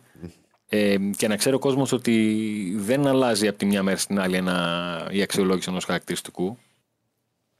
Ε, ειδικά στο ξεκίνημα της, της χρονιάς πάντα υπάρχουν ε, αντιδράσεις γιατί η database μπορεί να κλειδώσει γύρω στον ε, τέλος Σεπτεμβρίου, αρχές Οκτωβρίου, το παιχνίδι να βγει Νοέμβριο και ένας παίκτης να έχει κάνει ένα εξαιρετικό ξεκίνημα σεζόν και να λένε πω, πω γιατί αυτά τα χαρακτηριστικά του είναι έτσι και παίζει καλύτερα ή κάποιοι να ξεκινάνε χάλια και να... Ανά εξάμεινο γίνεται η αξιολόγηση. Δεν μπορεί ένας παίκτης να κάνει ένα μήνα καλό και να αλλάξουν όλα. Όπως και δεν μπορεί εύκολα να, να έρθει ένας παίκτη με μεταγραφή και να τον αλλάξουμε και να, να κάνει ένα κακό ξεκίνημα στο πρωτάθλημα και στο μάναζα να πετάει και να λέτε πώς τον έχετε, έτσι τούμπανο τον έχετε. Ε, δεν τον έχουμε εμείς. Ναι, ναι, Όπως ναι. ήρθε από τους, ε, από τους αντίστοιχους researchers του, του εξωτερικού, έτσι και εδώ. Α, βλέπουμε για παράδειγμα ο Φορτούνης έχει 2, 3, 4, 5, 6 στοιχεία πάνω από 15. Και φυσικό ταλέντο και δημιουργικότητα και τεχνική κατάρτιση βέβαια στο, στο 17 και πάση στο 16 και η πρώτη επαφή του και η τρίπλα. Είναι στοιχεία τα οποία μαζί με την επιτάχυνση στο, στο 13 και την ψυχραιμία στο 14 του δίνουν πράγματα και συνδυάζει και την δημιουργικότητα και, την, ε, και το σκοράρισμα. Ναι. Από η κίνηση χωρίς την μπάλα που σου αρέσει, πώς την έχει, γιατί από εδώ εγώ δεν μπορώ να το δω. 14. Η κίνηση κοτσιμπάλα Καλό, είναι στο 14. Πολύ καλό. Πολύ καλό. Καλό δεν είναι, εσείς που είστε πιο έμπειροι. Ναι. Καλό Τον είναι. παίρνουμε δηλαδή το φορτούνι. Τι θα, παίρνω. κάνεις, θα πάρεις Παναθηναϊκό και θα κάνεις μεταγραφή. Δεν, ναι. Δεν θα- Όχι, ρε, γιατί Έχει να και αυτό πάρω. το καλό το παιχνίδι. Ότι δεν είναι... Ουσιαστικά δεν μπορείς να κάνεις μεταγραφή από τον Παναθηναϊκό. Ή από το, ή ο- εγώ, ας πούμε, ή εσύ, αν έχεις τον Παναθηναϊκό να πάρεις παίκτη του Ολυμπιακού. Γιατί; Ε, Πάει να δώσεις 70 εκατομμύρια για τον Φορτούνη. Έχουν Α, περάσει μπορείς, μέσα- αλλά εννοεί ότι είναι πολλά τα. Όχι και να τα δώσεις. Μπορεί να δεν θα έρθει ο παίκτης το πιο πιθανό. Ναι. Οκ. Πάει στο ρεαλισμό και εδώ, αν γινόταν αυτό. Πώς δεν Ναι, το υπάρχουν μερίζω. τα κρυφά χαρακτηριστικά τα οποία προσπαθούν να εμποδίζουν κινήσεις που θα τις δει κάποιος ο μάνατζερ για να πει εντάξει, οκ, ναι, μάνατζερ γίνονται πολλά, αλλά όχι και αυτό. Ναι. Ναι, κατάλαβα, κατάλαβα. κατάλαβα. Κατα- Δεν έχει γίνει και ποτέ. Δηλαδή, για να το βάλουμε κάτω, έχει γίνει ποτέ μεταγραφή από άνθρωπος. Ολυμπιακό μεταγραφή, λέω, ε. Όχι. Όχι, ή από πάω ξεάρι να πουλήσει ο ένας τον άλλον. Δεν, Όχι. δεν νομίζω. Λοιπόν, για πάμε και στον επόμενο, στον Ολυμπιακό. Έτσι. Ήμουν αβέβαιο. Είναι, με, με, Νάτος. είναι μερακλής ο Αντώνης. Κύριο Σέσε. Πάμε στον Έση, ο οποίος έχει να δώσει. Έχει να δώσει και νομίζω ότι η καρτέλα του θα, θα αλλάξει προς τα πάνω. Όσο περνάει ο καιρός Σύντομα. θα. θα... Ναι, ναι, ναι. Βέβαια. Αν συνεχίσει δηλαδή, γιατί το δείχνει και το μαρκάρισμα στο, στο 14 και την τοποθέτηση στο 14 και την ομαδικότητα και την επιθετικότητα που είναι στο, Ναι, στο ναι. 14. Αυτά τα πράγματα νομίζω ότι τα δείχνει στο, στο γήπεδο. Μέχρι στιγμής. Ναι, είναι δηλαδή παίκτης που είναι 21 ετών. Τον βάζεις να παίζει όσο δυνατό περισσότερο γίνεται. Ναι, που κατα... Και αρχίζεις και καταλαβαίνεις ότι ναι, έχει μία. Αντιλαμβάνεσαι γιατί όλοι θεωρούν ότι μπορεί να έχει ανωδική πορεία. Και η Αντώνη πρέπει να ισχύει ακόμα και τώρα, γιατί εγώ έχω σταματήσει, σου λέω αρκετά ε, μια εξαετία. Ότι όσο βάζει, ας πούμε, τον Έσε για παράδειγμα που είναι 21 ετών, βελτιώνεται, βελτιώνεται πολύ πιο γρήγορα όσο παίζει παιχνίδι. Σαφώς. Ναι. ναι. Δηλαδή, να ξέρεις, άμα βάλεις τον 29χρονο. Άμα βάλεις π.χ. το Φικάι 18 ετών να αρχίζει να παίζει, για παράδειγμα, δηλαδή μπορεί να βελτιωθεί πάρα πολύ. Διονύσιμο. Ναι, μπορεί να πιάσει τα, τα στάνταρ του. Για πάμε στον επόμενο. Ποντένσε. Ντάνιελ Ποντένσε. Πάμε στον Ποντένσε που νομίζω ότι όλοι περιμέναμε ότι θα είναι πράσινα εκεί τα, η επιτάχυση, η ευκαινησία και η, και η ισορροπία. Και η τεχνική κατάρτιση. Ακριβώς και η πρώτη πάσα. Τα τελειώματά του και η ψυχρέμια του στο 11 και στο 10. Το οποίο νομίζω ότι προσπαθεί να το, να το βελτιω- βελτιώσει. και να- έχει βελτιωθεί και σε να το σχέση με αλλάξει. την πρώτη φορά. Ναι. Ναι, ναι, ναι. Και Κοίταξε, φυσικά αν τον- το έχει... Ναι. Ε, είναι αυτό που λέμε πάντα, ρε Διονύση. Αν το είχε αυτό, δηλαδή. Ε, Ηρακλή, αν, αν το είχε αυτό, ε, δεν θα το σήκωνε καν το τηλέφωνο από Ελλάδα. Αν είχε Ε, θα κατεβάσει έβλεπε και λέει, συνέχεια. λέει, Ε, βέβαια. παιδιά, εντάξει, γεια σας.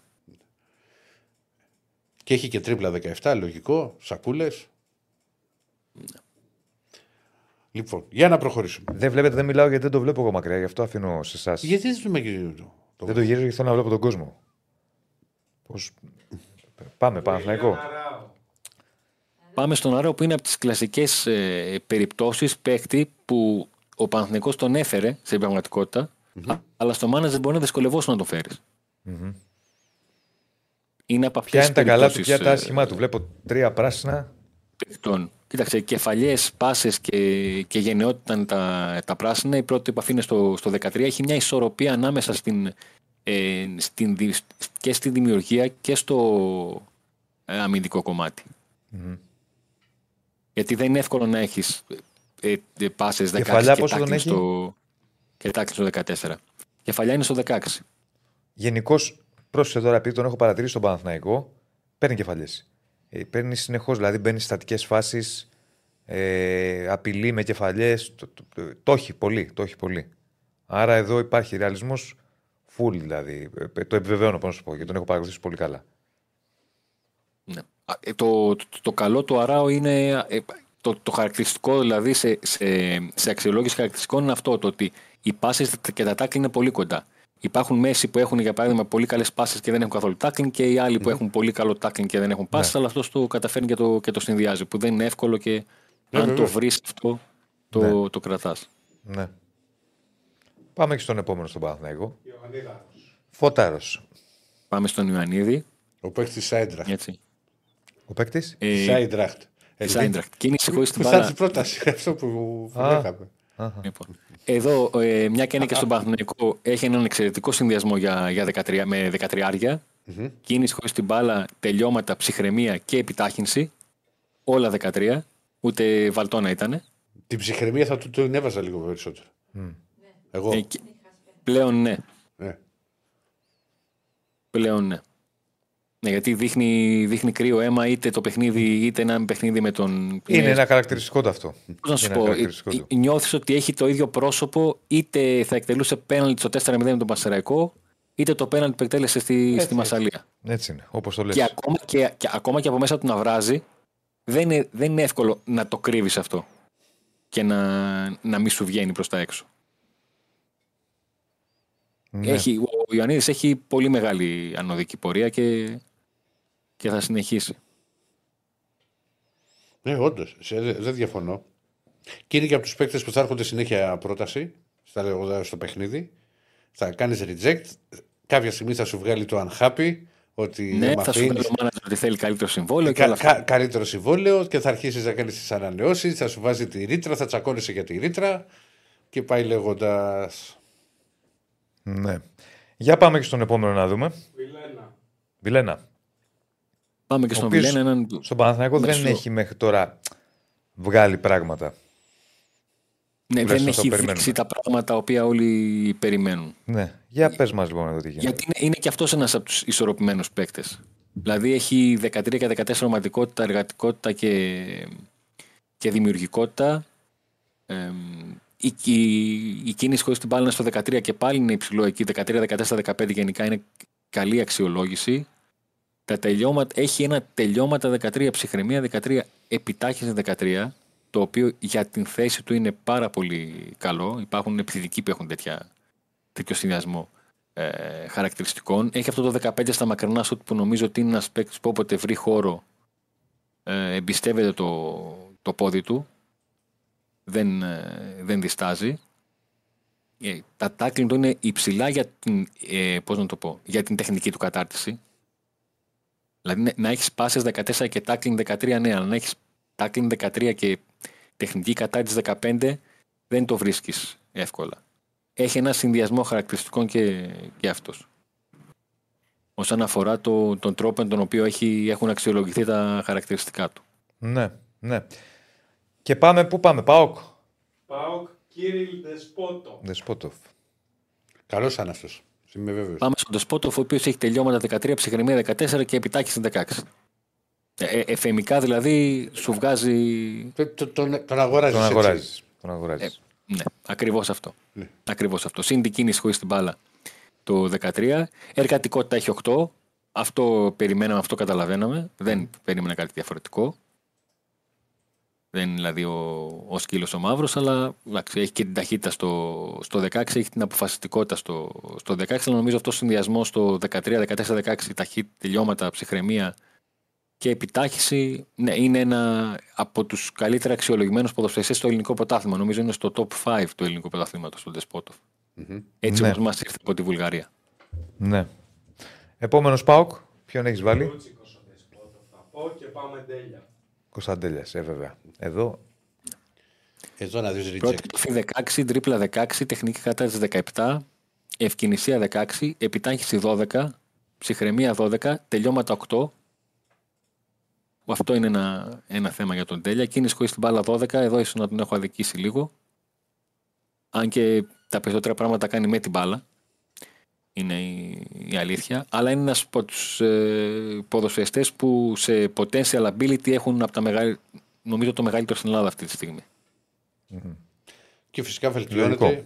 Παίχτη- Ναι, είναι- είναι αυτό που είπες νωρίτερα. Κλικ. Τον βάζεις να παίζει και Τι γίνεται όλα τούμπανο. παίρνουν, το, Τούμπανο. όλα, παίρνουν, ακριβώς, όλα παίρνουν τον δρόμο τους.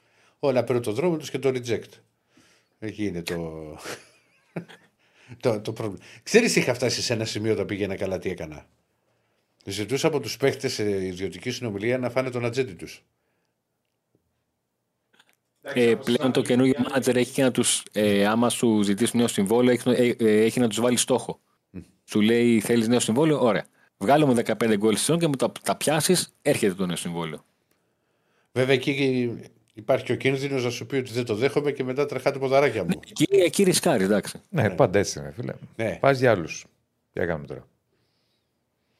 Από πάω και έχουμε άλλον; Έχουμε, ναι. Ποιον; Το Σαμάτα. Σαμάτα. Όχι, πλάκα κάνουμε. Ποιον Το έχουμε; Ζίβκοβιτς έχουμε. Το Ζίγκο. Να μην είχαμε το Σαμάτα. Ξέρω εγώ, ρε φίλε. Τι είναι, δεν είσαι τόσο κύριε Στέφανη. Σιγά μην είχαμε το Σαμάτα, είπε. Ναι, ναι, Εντάξει, ναι. έγινε. Εντάξει. Εντάξει. Έχεις Ο παίξει κύριε Αλίδης Στέφανη, είναι. μάνατζερ.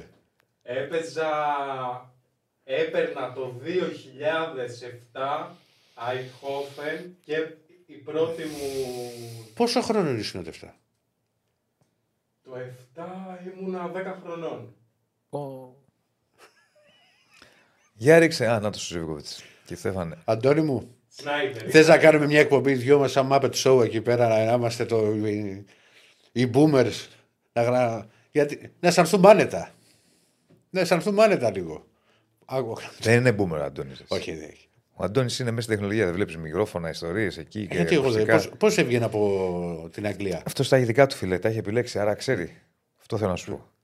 Για πάμε και Ζιβκοβιτ.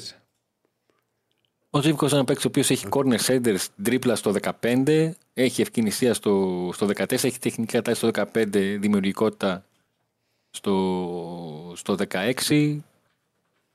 Η ψυχραιμία του στο 15 είναι αυτή που βοηθάει πάρα πολύ συν τα τελειώματα που είναι στο 13 με την επιτάχυνση να είναι στο 12. Γενικά είναι ένας παίκτης ο οποίος ενώ στο manager έχει συγκεκριμένα χαρακτηριστικά τα οποία δεν έχουν σκαμπανεβάσματα, η απόδοσή του επειδή έχει σκαμπανεβάσματα είναι αυτή που άλλες φορές κάνει να μας λένε ότι πώς τον έχετε έτσι σέρνετε ενώ παίζει καλά ή, ή πώς τον έχετε τόσο καλό ενώ σέρνετε, ανάλογα. Δηλαδή, φέτος κάποιος μπορεί να βρει τον, τον Ζήφκοβιτς αδικημένο στην αξιολόγηση χαρακτηριστικών, που έχει φτάσει μέσα Νοεμβρίου και έχει 10 γκολ.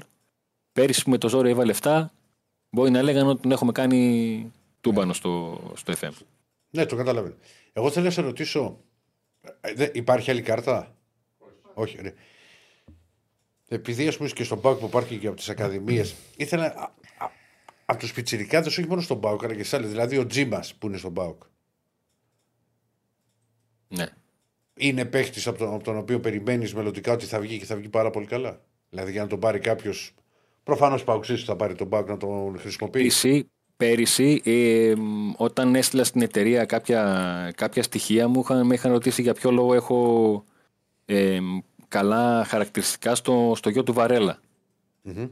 Και μετά από λίγες μέρες πήγε στην Ακαδημία της Μπενφίκα. Και δεν με ξαναρώτησαν.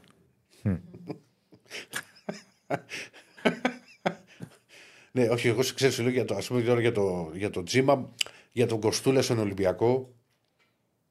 Ναι, είναι παιδιά τα οποία έχουν περάσει από το. από- Πώς να σου πω, τα έχουμε.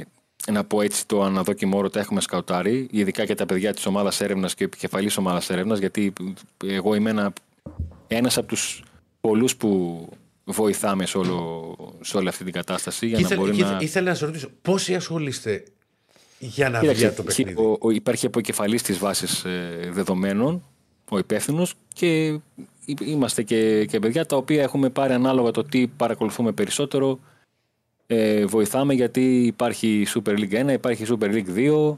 Προσπαθούμε να περνάμε στοιχεία και από, και από γάμα εθνική έτσι ώστε κάποια στιγμή με ένα έξτρα αρχείο να, ενεργοποιούμε και εκείνο το πρωτάθλημα ποιο θέλει να παίζει το καλό του save με κανέναν άλλο, άλλο μποαϊρδέα ή ξέρω εγώ ποιο είναι το, η πόλη, το χωριό στο οποίο ε, μεγάλωσε, να μπορούμε να έχουμε όσο τον περισσότερο ρεαλισμό. Μάλιστα. Ναι, ο ήθελα να σε ρωτήσω γενικά σε όλο τον κόσμο πώς πρέπει να ασχολούνται με το football manager; Πάρα πολύ. Που να εργάζονται δηλαδή, ρε παιδί μου, αριθμός τους. Ξέρεις, δηλαδή να. Ναι, έχει, έχει, κοίταξε, ε, κάποια στιγμή η εταιρεία έλεγε χαρακτηριστικά ότι καταλαβαίνουμε ότι εσείς που παίζετε το manager θέλετε να έχουμε ρεαλιστικότερα στάδια, καλύτερη απεικόνηση των αγώνων και όλα αυτά. Ε, και η απάντησή τους, ίσως κάποια στιγμή και η δικαιολογία τους, αλλά εγώ να σου πω ότι τη δέχομαι, είναι ότι μπορεί να μην σου προσφέρω τα καλύτερα γήπεδα σε επικόνηση ή να έχεις κάποια προβλήματα με το 3D, ότι δεν βγαίνουν πράγματα που κάνεις. Αλλά αν έχουμε ένα αλφα budget, θέλουμε ένα πολύ μεγάλο ε, ποσό να πηγαίνει στο να έχουμε πολύ καλές ομάδες έρευνας, ειδικά στην Αγγλία που έχουν μέχρι ένα και δέκατη κατηγορία. Έφτασε για να εκεί. μπορείτε να χαίρεστε το. Ναι, Έφτασε ναι, ναι, εκεί το νομίζω, manager. νομίζω μέχρι 7η κατηγορία έχουν σίγουρα. Ωραία. Ο Χριστός και η Παναγία. Ναι. Πω, πω. Δεν το παίρνω.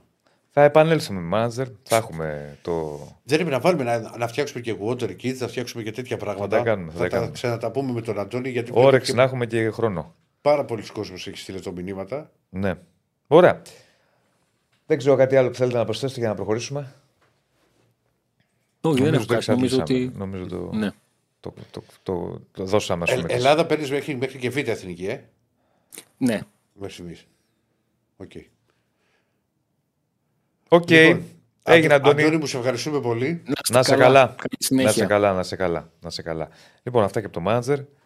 Ε, Εντάξει, στο manager πρέπει να κάνουμε πολλά πράγματα για να, πα- να πα- παρουσιάσουμε και άλλα. Ναι, Ξέρεις, και θα για, κάνουμε, θα και κάνουμε. για κάποιον ας πούμε, που μπορεί να θέλει να μπει για πρώτη φορά σε αυτό το τρυπάκι. Ναι, θα κάνουμε. Να έχουμε χρόνο. Γιατί τώρα χρόνο δεν έχουμε. Έχουμε ένα τέταρτο ακόμα και όσο το. συζη- Όσο το, το, το Πες εσύ θα για πω, Παναθηναϊκό. αλλά κάτσε να μην μπούμε λίγο το poll να το λήξουμε. Πρέπει να ρίξουμε Να το μην poll. ρίξουμε το άλλο. Να το βάλουμε- ρίξουμε, Όχι, ναι. να το βάλουμε Δευτέρα το άλλο. Να μην το βάλουμε. Ναι, το βάλουμε το άλλο Δευτέρα. Οκ. Εγώ πάντως θα πω ότι αν είναι κάποιος να ξεκινήσει manager, να μην ξεκινήσει. Δεν θέλετε να βάλουμε και το άλλο τώρα και να το έχουμε και τη Δευτέρα Όχι, άλλο ένα όχι, τεταρτάκι. όχι. Δεν θα έχουμε ένα παίκτη σήμερα; Ένα παίχτη σήμερα. Εντάξει, αφού πηγαίνει η εκπομπή. βρε. Μα, Οκ. Πάμε λοιπόν να λήξουμε το poll, να δούμε Εμείς το βάζουμε. ποιος δεν- είναι ο εκλεκτός. Φαντάζομαι Κουλιεράκης θα είναι, αλλά θα το δούμε. Κουλιεράκης, 54% σε σύνολο 340 ψήφων περίπου. Μπράμπετς 19, Εραμούσπε 13, Βούρος 12. Εύκολα Κουλιεράκης. Είναι που δεν το θέλατε να το βάλετε. Ε, κουλι- Άρα λοιπόν έχουμε Μπρινιόλι μέχρι τώρα. Δεξιά ο κύριος Ροντινέη, αριστερά ο κύριος Μλαντένοβιτς. Στόπερ, δύο στόπερ, ο Σέκεφελ με τον κουλιαράκι. Έριξε μια πολύ ωραία ιδέα ένας φίλος. Ναι, δεν το διεύθυνσα. Δεν θυμάμαι το όνομα τώρα. Θα το βρω κάποια στιγμή. Μας είπε να πάρουμε την ομάδα η οποία θα ψηφίσει ο κόσμος σαν καλύτερη δεκάδα στις 11 πρώτες αγωνιστέ για να τη βάλουμε στο μάνατζερ. Ωραίο. Γίνεται πια να τη φτιάχνεις και έτσι. Ε, ε, φαντάζομαι με μεταγραφές και με. Ε, Πώς θα πάρεις. Ε, να πάρεις μια ομάδα στο εξωτερικό να την πάρεις. Κάπως έτσι, ναι. Κάπως έτσι. Πού πάμε. Λι- Έχουμε και Άκη, έχουμε και εσάς. ό,τι θέλετε. Λοιπόν, πάμε λίγο να πούμε τα δικά μας ε, και να κλείσουμε και με ΑΕΚ. Πάμε Ολυμπιακό, έλα. Ολυμπιακό ή Παναθηναϊκό; Παναθηναϊκό καλύτερα. Α, Παναθηναϊκό. είπες ότι έδειξε, μα έδειξε τον Ηρακλή γι' Τα αυτό. δύο. Λοιπόν, ο Παναθηναϊκός που ε, έχει το μυαλό τους διεθνή όπως όλες οι ομάδες. Θυμίζω ότι έχει κληθεί για πρώτη φορά και ο Βαγιανίδη. Μαζί είναι με τον Ιωαννίδη στην εθνική ομάδα. Ο Ιωαννίδης από πριν είχε κληθεί. Για πρώτη χρονιά έχει και τον Βαγιανίδη. Έχει τους Σλοβαίνου που έχουν ένα μάτς κρίσιμο με τη Δανία. Έχει τους Σέρβους. Περιμένει ε, τα, τα ευχάριστα της ανακούφισης. Ευχάριστα της ανακούφισης είναι πάντα σε αυτές τις περιπτώσεις οι διεθνείς να επιστρέψουν και να μην υπάρχει το παραμικρό πρόβλημα. Μόλις επιστρέψουν, τότε θα μπει και στην τελική ευθεία εν ώψη της επανέναρξης του πρωταθλήματος και εν ώψη του αγώνα με τον Άρη. Ε, Όπως είπαμε από χθες, ο Χουάνκαρ έχει επιστρέψει στις ε, ομαδικές προπονήσεις. Ε, προπονείται με την ομάδα, είναι ένα καλό νέο. Θα δούμε τώρα πότε θα είναι απόλυτα έτοιμος. Είναι πιθανό να δούμε το Χουάνκαρ στην αποστολή με τον Άρη. Αλλά να παίξει με τον Άρη δύσκολο το βλέπω. Γιατί, γιατί το λέω αυτό. Είναι ήδη 25 μέρες. Θα πάμε στις 33 μέρες απουσίας. Ε, να βάλεις ένα παίκτη να παίξει με λίγες προπονήσεις και με 33 μέρες απουσίας και ε, εν πάση περιπτώσει, με όλο αυτό που ήταν στο σπίτι. Ε, Και ψυχολογικό δεν είναι μόνο το, το θέμα ας πούμε, των, της χορήγησης και της ε, φαρμακευτικής αγωγής που έπαιρνε. Ε, δεν είναι εύκολο. Ε, μ, το πιθανότερο λοιπόν είναι να είναι διαθέσιμος και θα επιλέξει ο προπονητής να αγωνιστεί, σου λέω και με τον Άρη μπορεί να είναι στην αποστολή, αλλά για να παίξει ας πούμε με τη Villarreal στο επόμενο ευρωπαϊκό παιχνίδι του Παναθηναϊκού που είναι μετά τον, ε, μετά τον Άρη. Ε, από εκεί και πέρα, εντάξει, τώρα οι προπονήσεις δεν γίνονται όπως θα ήθελε. Αφού ο- λείπουν οι διεθνείς και όλα αυτά. δεν- ο Ιβάν και ο Βάνος λείπουν διεθνείς. Μόλις επιστρέψουν να είναι όλοι καλά φυσικά και να προχωρήσει η προετοιμασία εν ώψη Άρη, θα έχουμε να πούμε πάρα πολλά μέσα στη βδομάδα για το παιχνίδι και για το πώς θα ε, προχωρήσει ο Παναθηναϊκός. Ε, δεν υπάρχει κάτι άλλο. Δηλαδή, ούτε μεταγραφικό υπάρχει. Μετά τα δημοσιεύματα για τον ενδιαφέρον για τον Ιωαννίδη δεν έχει προκύψει κάτι Και νεότερο. δεν συνεχίστηκε κιόλας. Δεν Όχι. Όχι. κάτι άλλο. Όχι, είπαμε και πάλι ότι ο Ιωαννίδης δεν πωλείται, αλλά αν έρθει κάτι, μια πρόταση υψηλή και πολύ. Εγώ σου προ- μεταφέρω το ρεπορτάζ. Σου μεταφέρω τι λένε. βέβαια. δεν πωλείται ο Ιωαννίδης, αυτό λένε. Αν όμως έρθει μια μεγάλη πρόταση, λέω εγώ, πολύ υψηλή, τότε προφανώς θα το σκεφτείς. Ναι, ρε παιδί μου, ποτέ δεν ξέρεις. Γι' αυτό σου λέω. Δηλαδή έρχεται μια δεκαπεντάρα. Τι κάνεις; Δεν ξέρω. Ε, αυτό σου λέω. Αλλά μέχρι να έρθει βέβαια. δεν είναι- θεωρώ ότι θα έρθει, μπορεί να έρθει 15 τώρα το Γενάρη. Ναι. Τι ποσοστό έχει ο Λεβαδιακός; Έχει ένα μικρό ποσοστό μεταπόλησης. Μικρό. Πολλέ ερωτήσεις κάνεις εσύ. Όλο, όλο πετάγεται. Ναι. Θέλω να ξέρω αν είναι Γιατί μια σε νοιάζει το περίπτωση- ποσοστό μεταπόλησης του Ιωαννίδη; Δεν θα Δηλαδή μπορούσα τόση να αγωνία ξέρω, έχεις. Αλλά θέλω να μάθω αν είναι περίπτωση Λιβάη Γκαρσία. Μάλιστα. Λιβάη Γκαρσία έχει μεγάλη γιατί ήταν και Έχει ομάδα του μεγάλο. εξωτερικού. έτσι. Ναι. Ε, αυτά σε ό,τι έχει να κάνει και με τον Παναθηναϊκό. Ε, περιμένουμε να δούμε και πώς θα πάνε, είπαμε, και οι, οι διεθνείς. Πώς τον κοστολογεί ο Παναθηναϊκός Κώστα μου δεν τον κοστολογεί. Ο Παναθηναϊκός λέει δεν τον πουλάω. Ξαναλέω, άρα δεν τον κοστολογεί. Αν έρθει μια πολύ μεγάλη πρόταση, 15, 20, εκεί δεν ξέρω τι θα κάνει. Αλλά για να τον πουλήσει ο Παναθηναϊκός πρέπει να έρθει πολύ, πολύ, πολύ μεγάλη πρόταση. Γιατί τον πιστεύει. Ε, Πώς το λένε, πάρα πολύ. Ε, πιστεύω ότι θα, θα έχει περισσότερη αξία και στο μέλλον. Και εγώ το πιστεύω, να σου πω την αλήθεια. Ειδικά αν περάσει και γύρω εθνική. Εντάξει, είναι μεγάλη υπόθεση. Λοιπόν, Πάμε και Ολυμπιακό. Τα λέμε εντάχει τώρα γιατί έχουμε φτάσει στο Ένα, γιατί φινάλε. έχουμε φτάσει- Περιμένε. Περιμένε ο Άκης. ένα, ένα λεπτό. Να μην σπάσουμε με Ολυμπιακό να κλείσουμε να το μάχη. σπάσουμε και κλείνουμε με. Λοιπόν, πρώτα απ' όλα που μην ξέρεις ότι ο Γιώβετ έκανε κάτι παραπάνω από την παρουσία του χθες στο παιχνίδι α, κόντρα στη, στη Λιθουανία. Τον έπιασα κιόλας στον anytime scorer, αλλά είναι καλά η Σουηδία που μας κατέστρεψε. Λοιπόν, και σκόραρε και assist έδωσε. Δηλαδή, ό,τι και να τον είχες παίξει το Γιώβετιτ, μέσα ήσουν. Α, και έδειξε, ξέρεις και σε, ότι είναι και σε πολύ καλή κατάσταση, γιατί το λέω ότι δεν θα προκαλέσει έκπληξη εάν στη, στην πορεία ξεκινήσει ξεκινάει ο Γιώβετης βασικός. Θα το δούμε αυτό. Να πούμε ότι χθες το, χθες το βράδυ, το, χθες το βράδυ της Τετάρτης ουσιαστικά, και ότι με πρωτοβουλία του Ελαραμπή και του Φορτούνη, που είναι ξέρεις, η αρχική των ομάδων, αλλά γιατί ήταν μέσα στο εντός εισαγωγικών στο κόλπο και ο, και ο Ποντένσε, ε, πρότειναν στον Ντιέγκο Μαρτίνεθ να, και να κάνει ένα οικογενειακό δίπλο, να, γίνει, να πάνε για φαγητό όλοι μαζί. Α, πράγμα το οποίο το δέχτηκε ο- με μεγάλη χαρά μάλιστα και ο Ισπανό τεχνικός. Πού θα πάνε; Πήγανε, παιδιά. Πού πήγανε, Ε, στην κλειφάδα. τι φάγανε, ξέρουμε. Ε, σε είδες αυτά σε ποια παλιά, ξέραμε τα πάντα. Πηγαίναμε εκεί, Όχι, πρώτο πα- πιάτο. πα- παλιά, παλιά έφευγε, ήξερε σε ποια ταβέρα πήγαινε και πήγαινε και ένας σκέτρωγε. Αυτό σου λέω. Είχες πάει εσύ να φας. Έχω πάει. Έχεις πάει να Στα φας. αδελφίνια. Έχεις πάει να φας; Για να, και να γράφω δίπλα πρώτο πιάτο αυτό, τους είπα αυτό. Ναι. Η πρόποση, δεύτερο πιάτο αυτό. Αυτό να καταλάβει, το- να καταλάβει τα παιδιά, ότι κάναμε ρεπορτάζ σε εφημερίδες. Αν έκα, όταν έκανα εγώ ρεπορτάζ, ρεπορτάζ Ολυμπιακού, δεν θα μπορούσα να πάω στο τραπέζι, θα με ξέρανε. Οπότε από τους πιτσιρικάδες που ερχόντουσαν τότε στην εφημερίδα, στέλναμε μένα και του λέγαμε: Θα πας εκεί για να φας. Θα παρα... Έπαιρνε λεφτά. Ε, και μάλιστα, ας πούμε, ένας είχε πάει τέσσερις φορές στον Παναθηναϊκό. Σου λέει: Δεν μπορεί όποτε έχουμε τραπέζι. Εσύ να τρως, Έχετε. ναι. Οπότε πρέπει να γίνει rotation. να γίνεται και rotation. ναι. Και έστελνε πάντα ένα πιτσιρικά για να καταλάβει ο κόσμος να μην τον ξέρουν τώρα οι Ε, ομάδες. αυτό Γιατί. ήταν, ναι. Εντάξει, να είναι άγνωστος. Να Απλά είναι... όταν ο Γιώργης Οντιβέρος είχε πάει τέσσερις φορές στον Ε, κάποια Παναθηναϊκό. στιγμή πέντε, ξεχωρίζει κιόλας Ναι. η καράφλα, οπότε σου λέει ρε φίλε, κάτσε. Τι Πάλι γίνεται εδώ με εσύ, σένα; ρε φίλε. Πάλι τι εδώ γίνεται. εσύ. Το πρόστιμο το ξέρει, θα πληρώσεις; Ναι. Α, έγινε το τραπέζι όλοι μαζί. Επίσης, για το θέμα που είχε βγει τις προηγούμενες μέρες και το είχαμε αναφέρει, η Αμπόλα το συνεχίζει. Λέει ότι 10 εκατομμύρια θα βάλει ο πρόεδρος του Ολυμπιακού στη Rio Ave για να την αποκτήσει. Για, μα, θα βάλει άμεσα στη Ριουάβε και ότι προχωρούν γρήγορα οι διαπραγματεύσεις. Είναι ένα θέμα στο οποίο δεν μπορώ να προσθέσω κάτι περισσότερο εγώ. Το περιμένουμε. Θυμίζω ότι είχε πει και είχε γίνει γνωστό πάλι από την Πορτογαλία ότι την Κυριακή θα παραχωρήσει συνέντευξη τύπου η πρόεδρος η κυρία Κρούζ. Τη συνέντευξη τύπου για το μέλλον ε, της Ρίο Άβε. Αυτό το θα φανεί παιδιά στο... τις επόμενες μέρες. Τώρα, με τα γραφικά δεν υπάρχει ουσιαστική εξέλιξη την παρούσα φάση. Ο Ολυμπιακός θα κινηθεί πάντως στο Γενάρη για παίχτες. Μάλιστα. Σίγουρα για αμυντικό. Εγώ βλέπω και αμυντικό χάφ και πιθανότητες είναι και σε επιθετικό. Μάλιστα.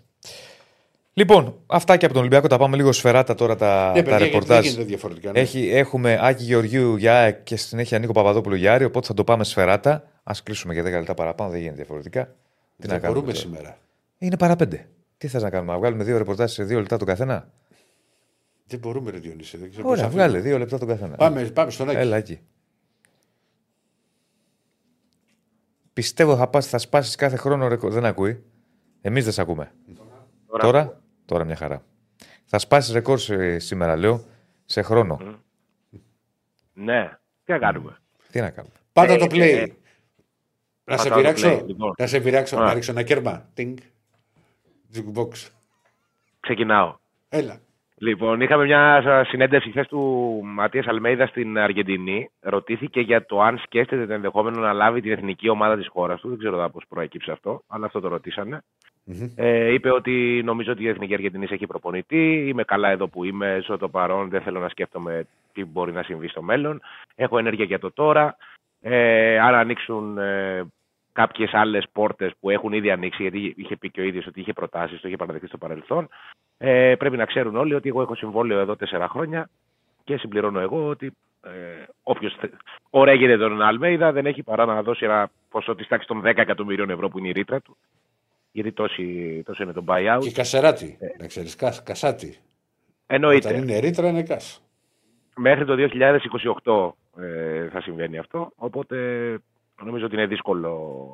να- Ναι, ποτέ μιλες ποτέ, αλλά δεν είναι και το πιο απλό πράγμα ας πούμε, να δαπανηθεί ένα τέτοιο ποσό για έναν προπονητή. Εκτός αν μιλάμε για top ε, μεγέθη. Όπως και να έχει, ε, το έκοψε και ο ίδιος. Το μυαλό του είναι μόνο στην ΑΕΚ, δεν το συζητάμε, περνάει πολύ καλά εδώ και νομίζω ότι αυτή είναι η ουσία. Ε, είχαμε κάποια δημοσιεύματα σήμερα από την ε, Fanatic στην Τουρκία, την εφημερίδα, που εμπλέκουν την ΑΕΚ ξανά στην υπόθεση του Μπακασέτα. Λένε ότι η πιο γερή πρόταση που έχει ο Μπακασέτα είναι από την ΑΕΚ. Με βάση το ρεπορτάζ που έχουμε και τις πληροφορίες που υπάρχουν μέχρι στιγμής, εγώ δεν μπορώ να το επιβεβαιώσω αυτό. Δεν προκύπτει, ε. Όχι, δεν προκύπτει. Σας είπα ότι η περίπτωση του Μπακασέτα είναι μια πολύ ιδιαίτερη Μες περίπτωση για την συζητήσαμε, ΑΕΚ. ναι. Πάντα υπάρχει διάβλος επικοινωνίας, πάντα υπάρχει μια κοινή επιθυμία. Ε, βέβαια, σε αυτή την περίοδο που είμαστε τώρα, η ΑΕΚ είναι μια ομάδα προπονητοκεντρική, δηλαδή κάνει ό,τι πει ο Αλμέιδα. Ε, δεν θα μου κάνει καμία εντύπωση ε, αν λάβει υπόψη όλα τα δεδομένα ο Αλμέιδα της υπόθεσης Μπακασέτα που είναι πολύ ιδιαίτερη για την ΑΕΚ και για τις δύο πλευρές ε, να το δει θετικά. Ε, Όμως, ξέρεις, δεν πρέπει να λογαριάζουμε και χωρίς τον ξενοδόχο, γιατί και ο Τάσος είχε πάντα ένα όνειρο να παίξει σε ένα top πρωτάθλημα του εξωτερικού. Είχε προτάσεις στο προηγούμενο διάστημα. Δεν τις έκανε δεκτές η, Τραμπζοσο- η Τραμπζοσπορ, συγγνώμη, που ζητούσε τον ουρανό μετάστρα. Δεν κατάφερε καμία ομάδα που ενδιαφέρθηκε για αυτόν. Νομίζω η Sporting Λισαβόνας είχε ενδιαφερθεί και κάποιες ομάδες στην Ιταλία από τη μέση και κάτω. Ε, υπάρχει και αυτή η επιθυμία του παίκτη δηλαδή. Νομίζω είναι, είναι πολύ πρόημο να πούμε οτιδήποτε πάνω σε αυτό. Πάντως δεν μπορεί να απο- να το αποκλείσει κανείς γιατί ξαναλέω ότι είναι πολύ ιδιαίτερη η σχέση της ΑΕΚ με τον Μπακασέτα και δικαίως. Και πέραν από την ιδιαίτερη σχέση είναι και ένας πολύ καλός παίκτης και ένα πολύ καλό εργαλείο για κάθε προπονητή ο Τάσος. Ναι. Ε, από εκεί και πέρα για τους διεθνείς, έπαιξε ο Λιβάη Γκαρσία, μπήκε αλλαγή στο Ινίτα του Τρινιντάδ από την ε, Αμερική με 3-0.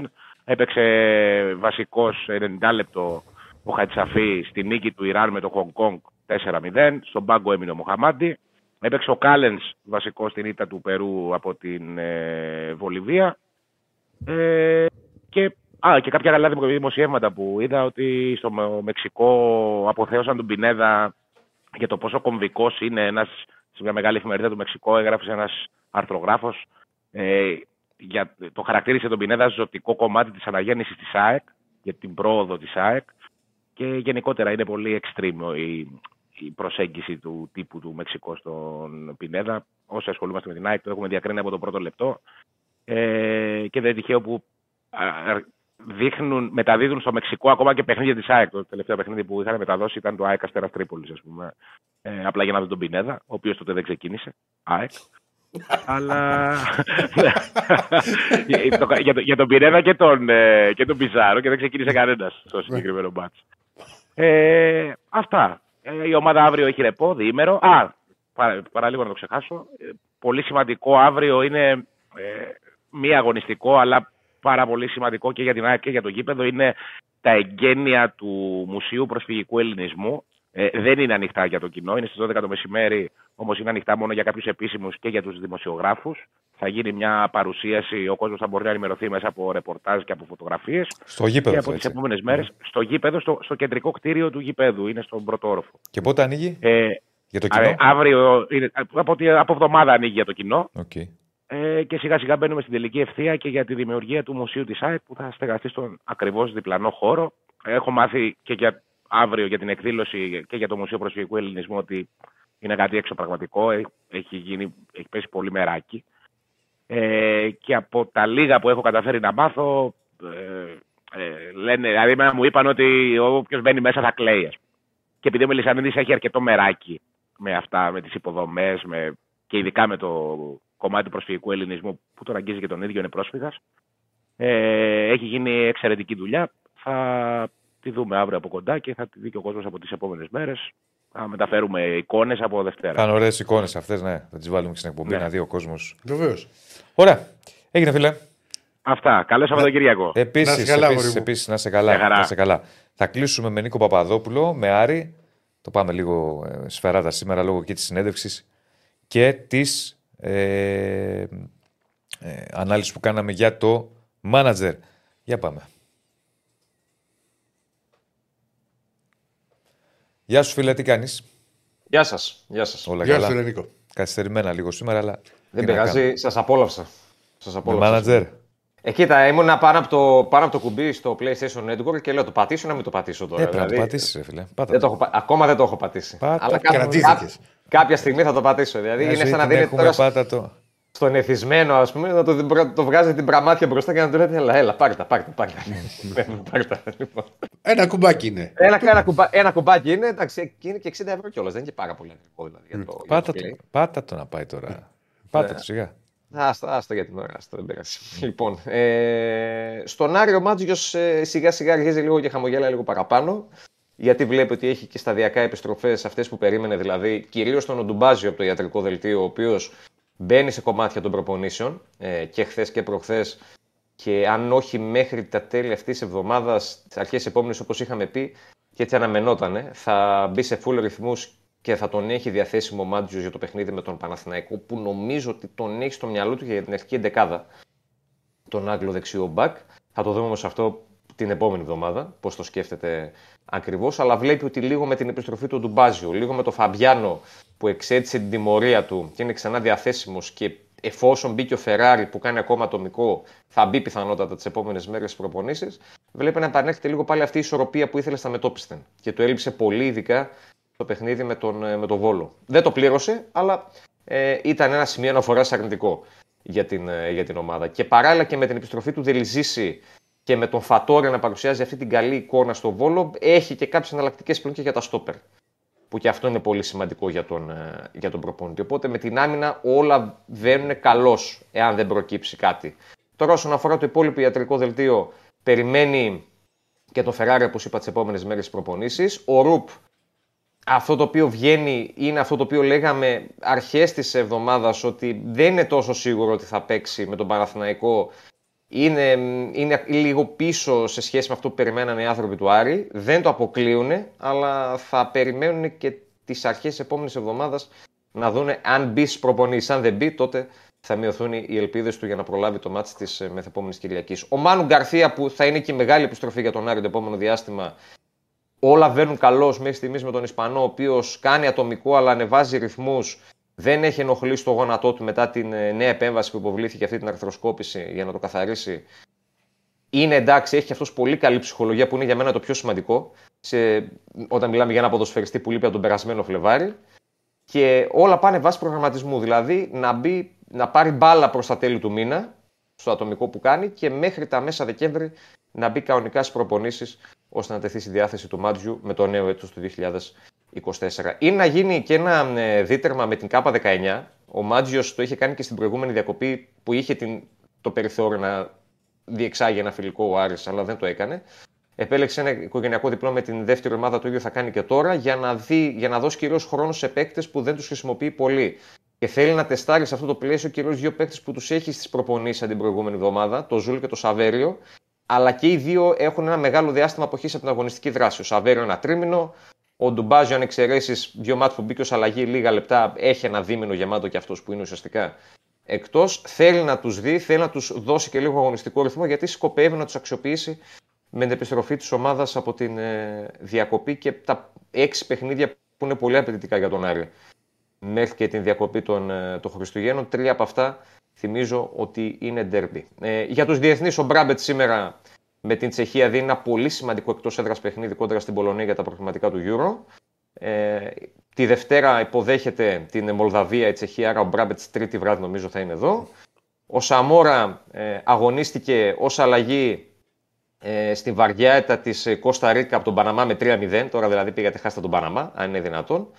Έπαιξε ως αλλαγή στην εθνική αδρών, μάλιστα, γιατί μέχρι στιγμής ήταν στην, στην Νέον ο νεαρός μεσοπιθετικός του Άρη. Και ο Μιχάλης ο Παναγίδης και αυτός έπαιξε ως αλλαγή χθες στη νίκη της Εθνικής Ελπίδων κόντρα στους Νίσου Φερό με 3-0 ε, στην πρώτη του συμμετοχή και αυτός εξαργυρώνοντας την παρουσία του, όχι απλά την παρουσία αλλά την καλή του παρουσία στον Άρη ε, τις τελευταίες αγωνιστικές. Θα είναι ένα πρόσωπο το οποίο θα μείνει, ξέρεις, γιατί η φετινή σεζόν. Μακάρι να συνεχίσει έτσι που εμφανίστηκε το παιδί από το πουθενά. Κοίτα, πιστεύω ότι θα συνεχίσει έτσι. Βέβαια, στην θέση που έχει πάρει πλέον ε, του βασικού αριστερού εξτρέμ, ο Μάτζιος θα δει και ότι θα τσεκάρει και το Σαβέριο τις επόμενες ναι, αγωνιστικές. Και ο Άρης έχει σκοπό να πάρει αριστερό εξτρέμ τον Ιανουάριο. Ε, επειδή είναι ο Μάτζιος, πιστεύω ότι δεν θα τον βάλει στο περιθώριο τον Παναγίδη, επειδή τον πιστεύει. Μπορεί να μην είναι βασικός με την ίδια συχνότητα που τον βλέπουμε αλλά τώρα. Να παίρνει χρόνο. Να παίρνει αλλά, χρόνο. Θα, αλλά πιστεύω ότι θα παίρνει Κόβεσαι, χρόνο κόβεσαι. ο Παναγίδης. Οπα. Ε, συγγνώμη, Διονύσης. Κόβαμε, Ωραία. κόβαμε. Είμαι και δύο Το πέτρα. είδα. Εντάξει. Ωραία, Νίκο την κάρτα τώρα και το θεματάκι θα πάει Από πάλι. Δευτέρα, από Δευτέρα. Από ναι, Δευτέρα. έχουμε. Από Δευτέρα. Καλό Φυσικά. Σαββατοκύριακο. Καλό Σαββατοκύριακο Καλό σε όλους. Σαββατοκύριακο. Ευχαριστούμε Να είστε καλά. πολύ. Λοιπόν, αυτά και από τον Άρη. Ε, είχαμε πολύ πράγμα. Σήμερα συνέντευξη είχαμε. Είναι η πρω- η πρώτη ώρα, κύριε Στέφανε. Είχαμε συνέντευξη, είχαμε ε, τον Σταύρο Λινιάδη μαζί μας. Είχαμε ανάλυση για το μάνατζερ, όλα τα ρεπορτάζ. Θα τα πούμε πάλι από Δευτέρα. Οπότε καλό Σαββατοκύριακο. Like στο βίντεο, subscribe Καλά να στο περάσετε. κανάλι των Πεταράδων. Καλά να περάσετε ό,τι και αν Δείτε τις κάνετε. επόμενες εκπομπές στο κανάλι. Και; 5-7 Τσάρλιμπορ. Πες τα. Αυτό είπε. 5-7. Πες τα, ρε κύριε Στέφανε, θέλει να ακούσει τη φωνούλα σου, πεθαίνεις. Δεν ακούς τη φωνούλα σου. δεν, δεν το κατάλαβε. μωρέ. 5-7 Charlie Ball. 5-7 Τσάρλιμπολ, μετά ραγκάτσι. Και το βραδάκι. Μπογρίνιο. Μπογρίνιο να μας ξεβλαχέψει εκεί με τα ταμπλετάκια, τους συστηματάκια, το ένα το Ναι, άλλο. ναι. Λοιπόν, να είστε καλά, ευχαριστούμε πάρα πολύ. Να είστε καλά, να είστε καλά. Θα τα πούμε. Γεια σας.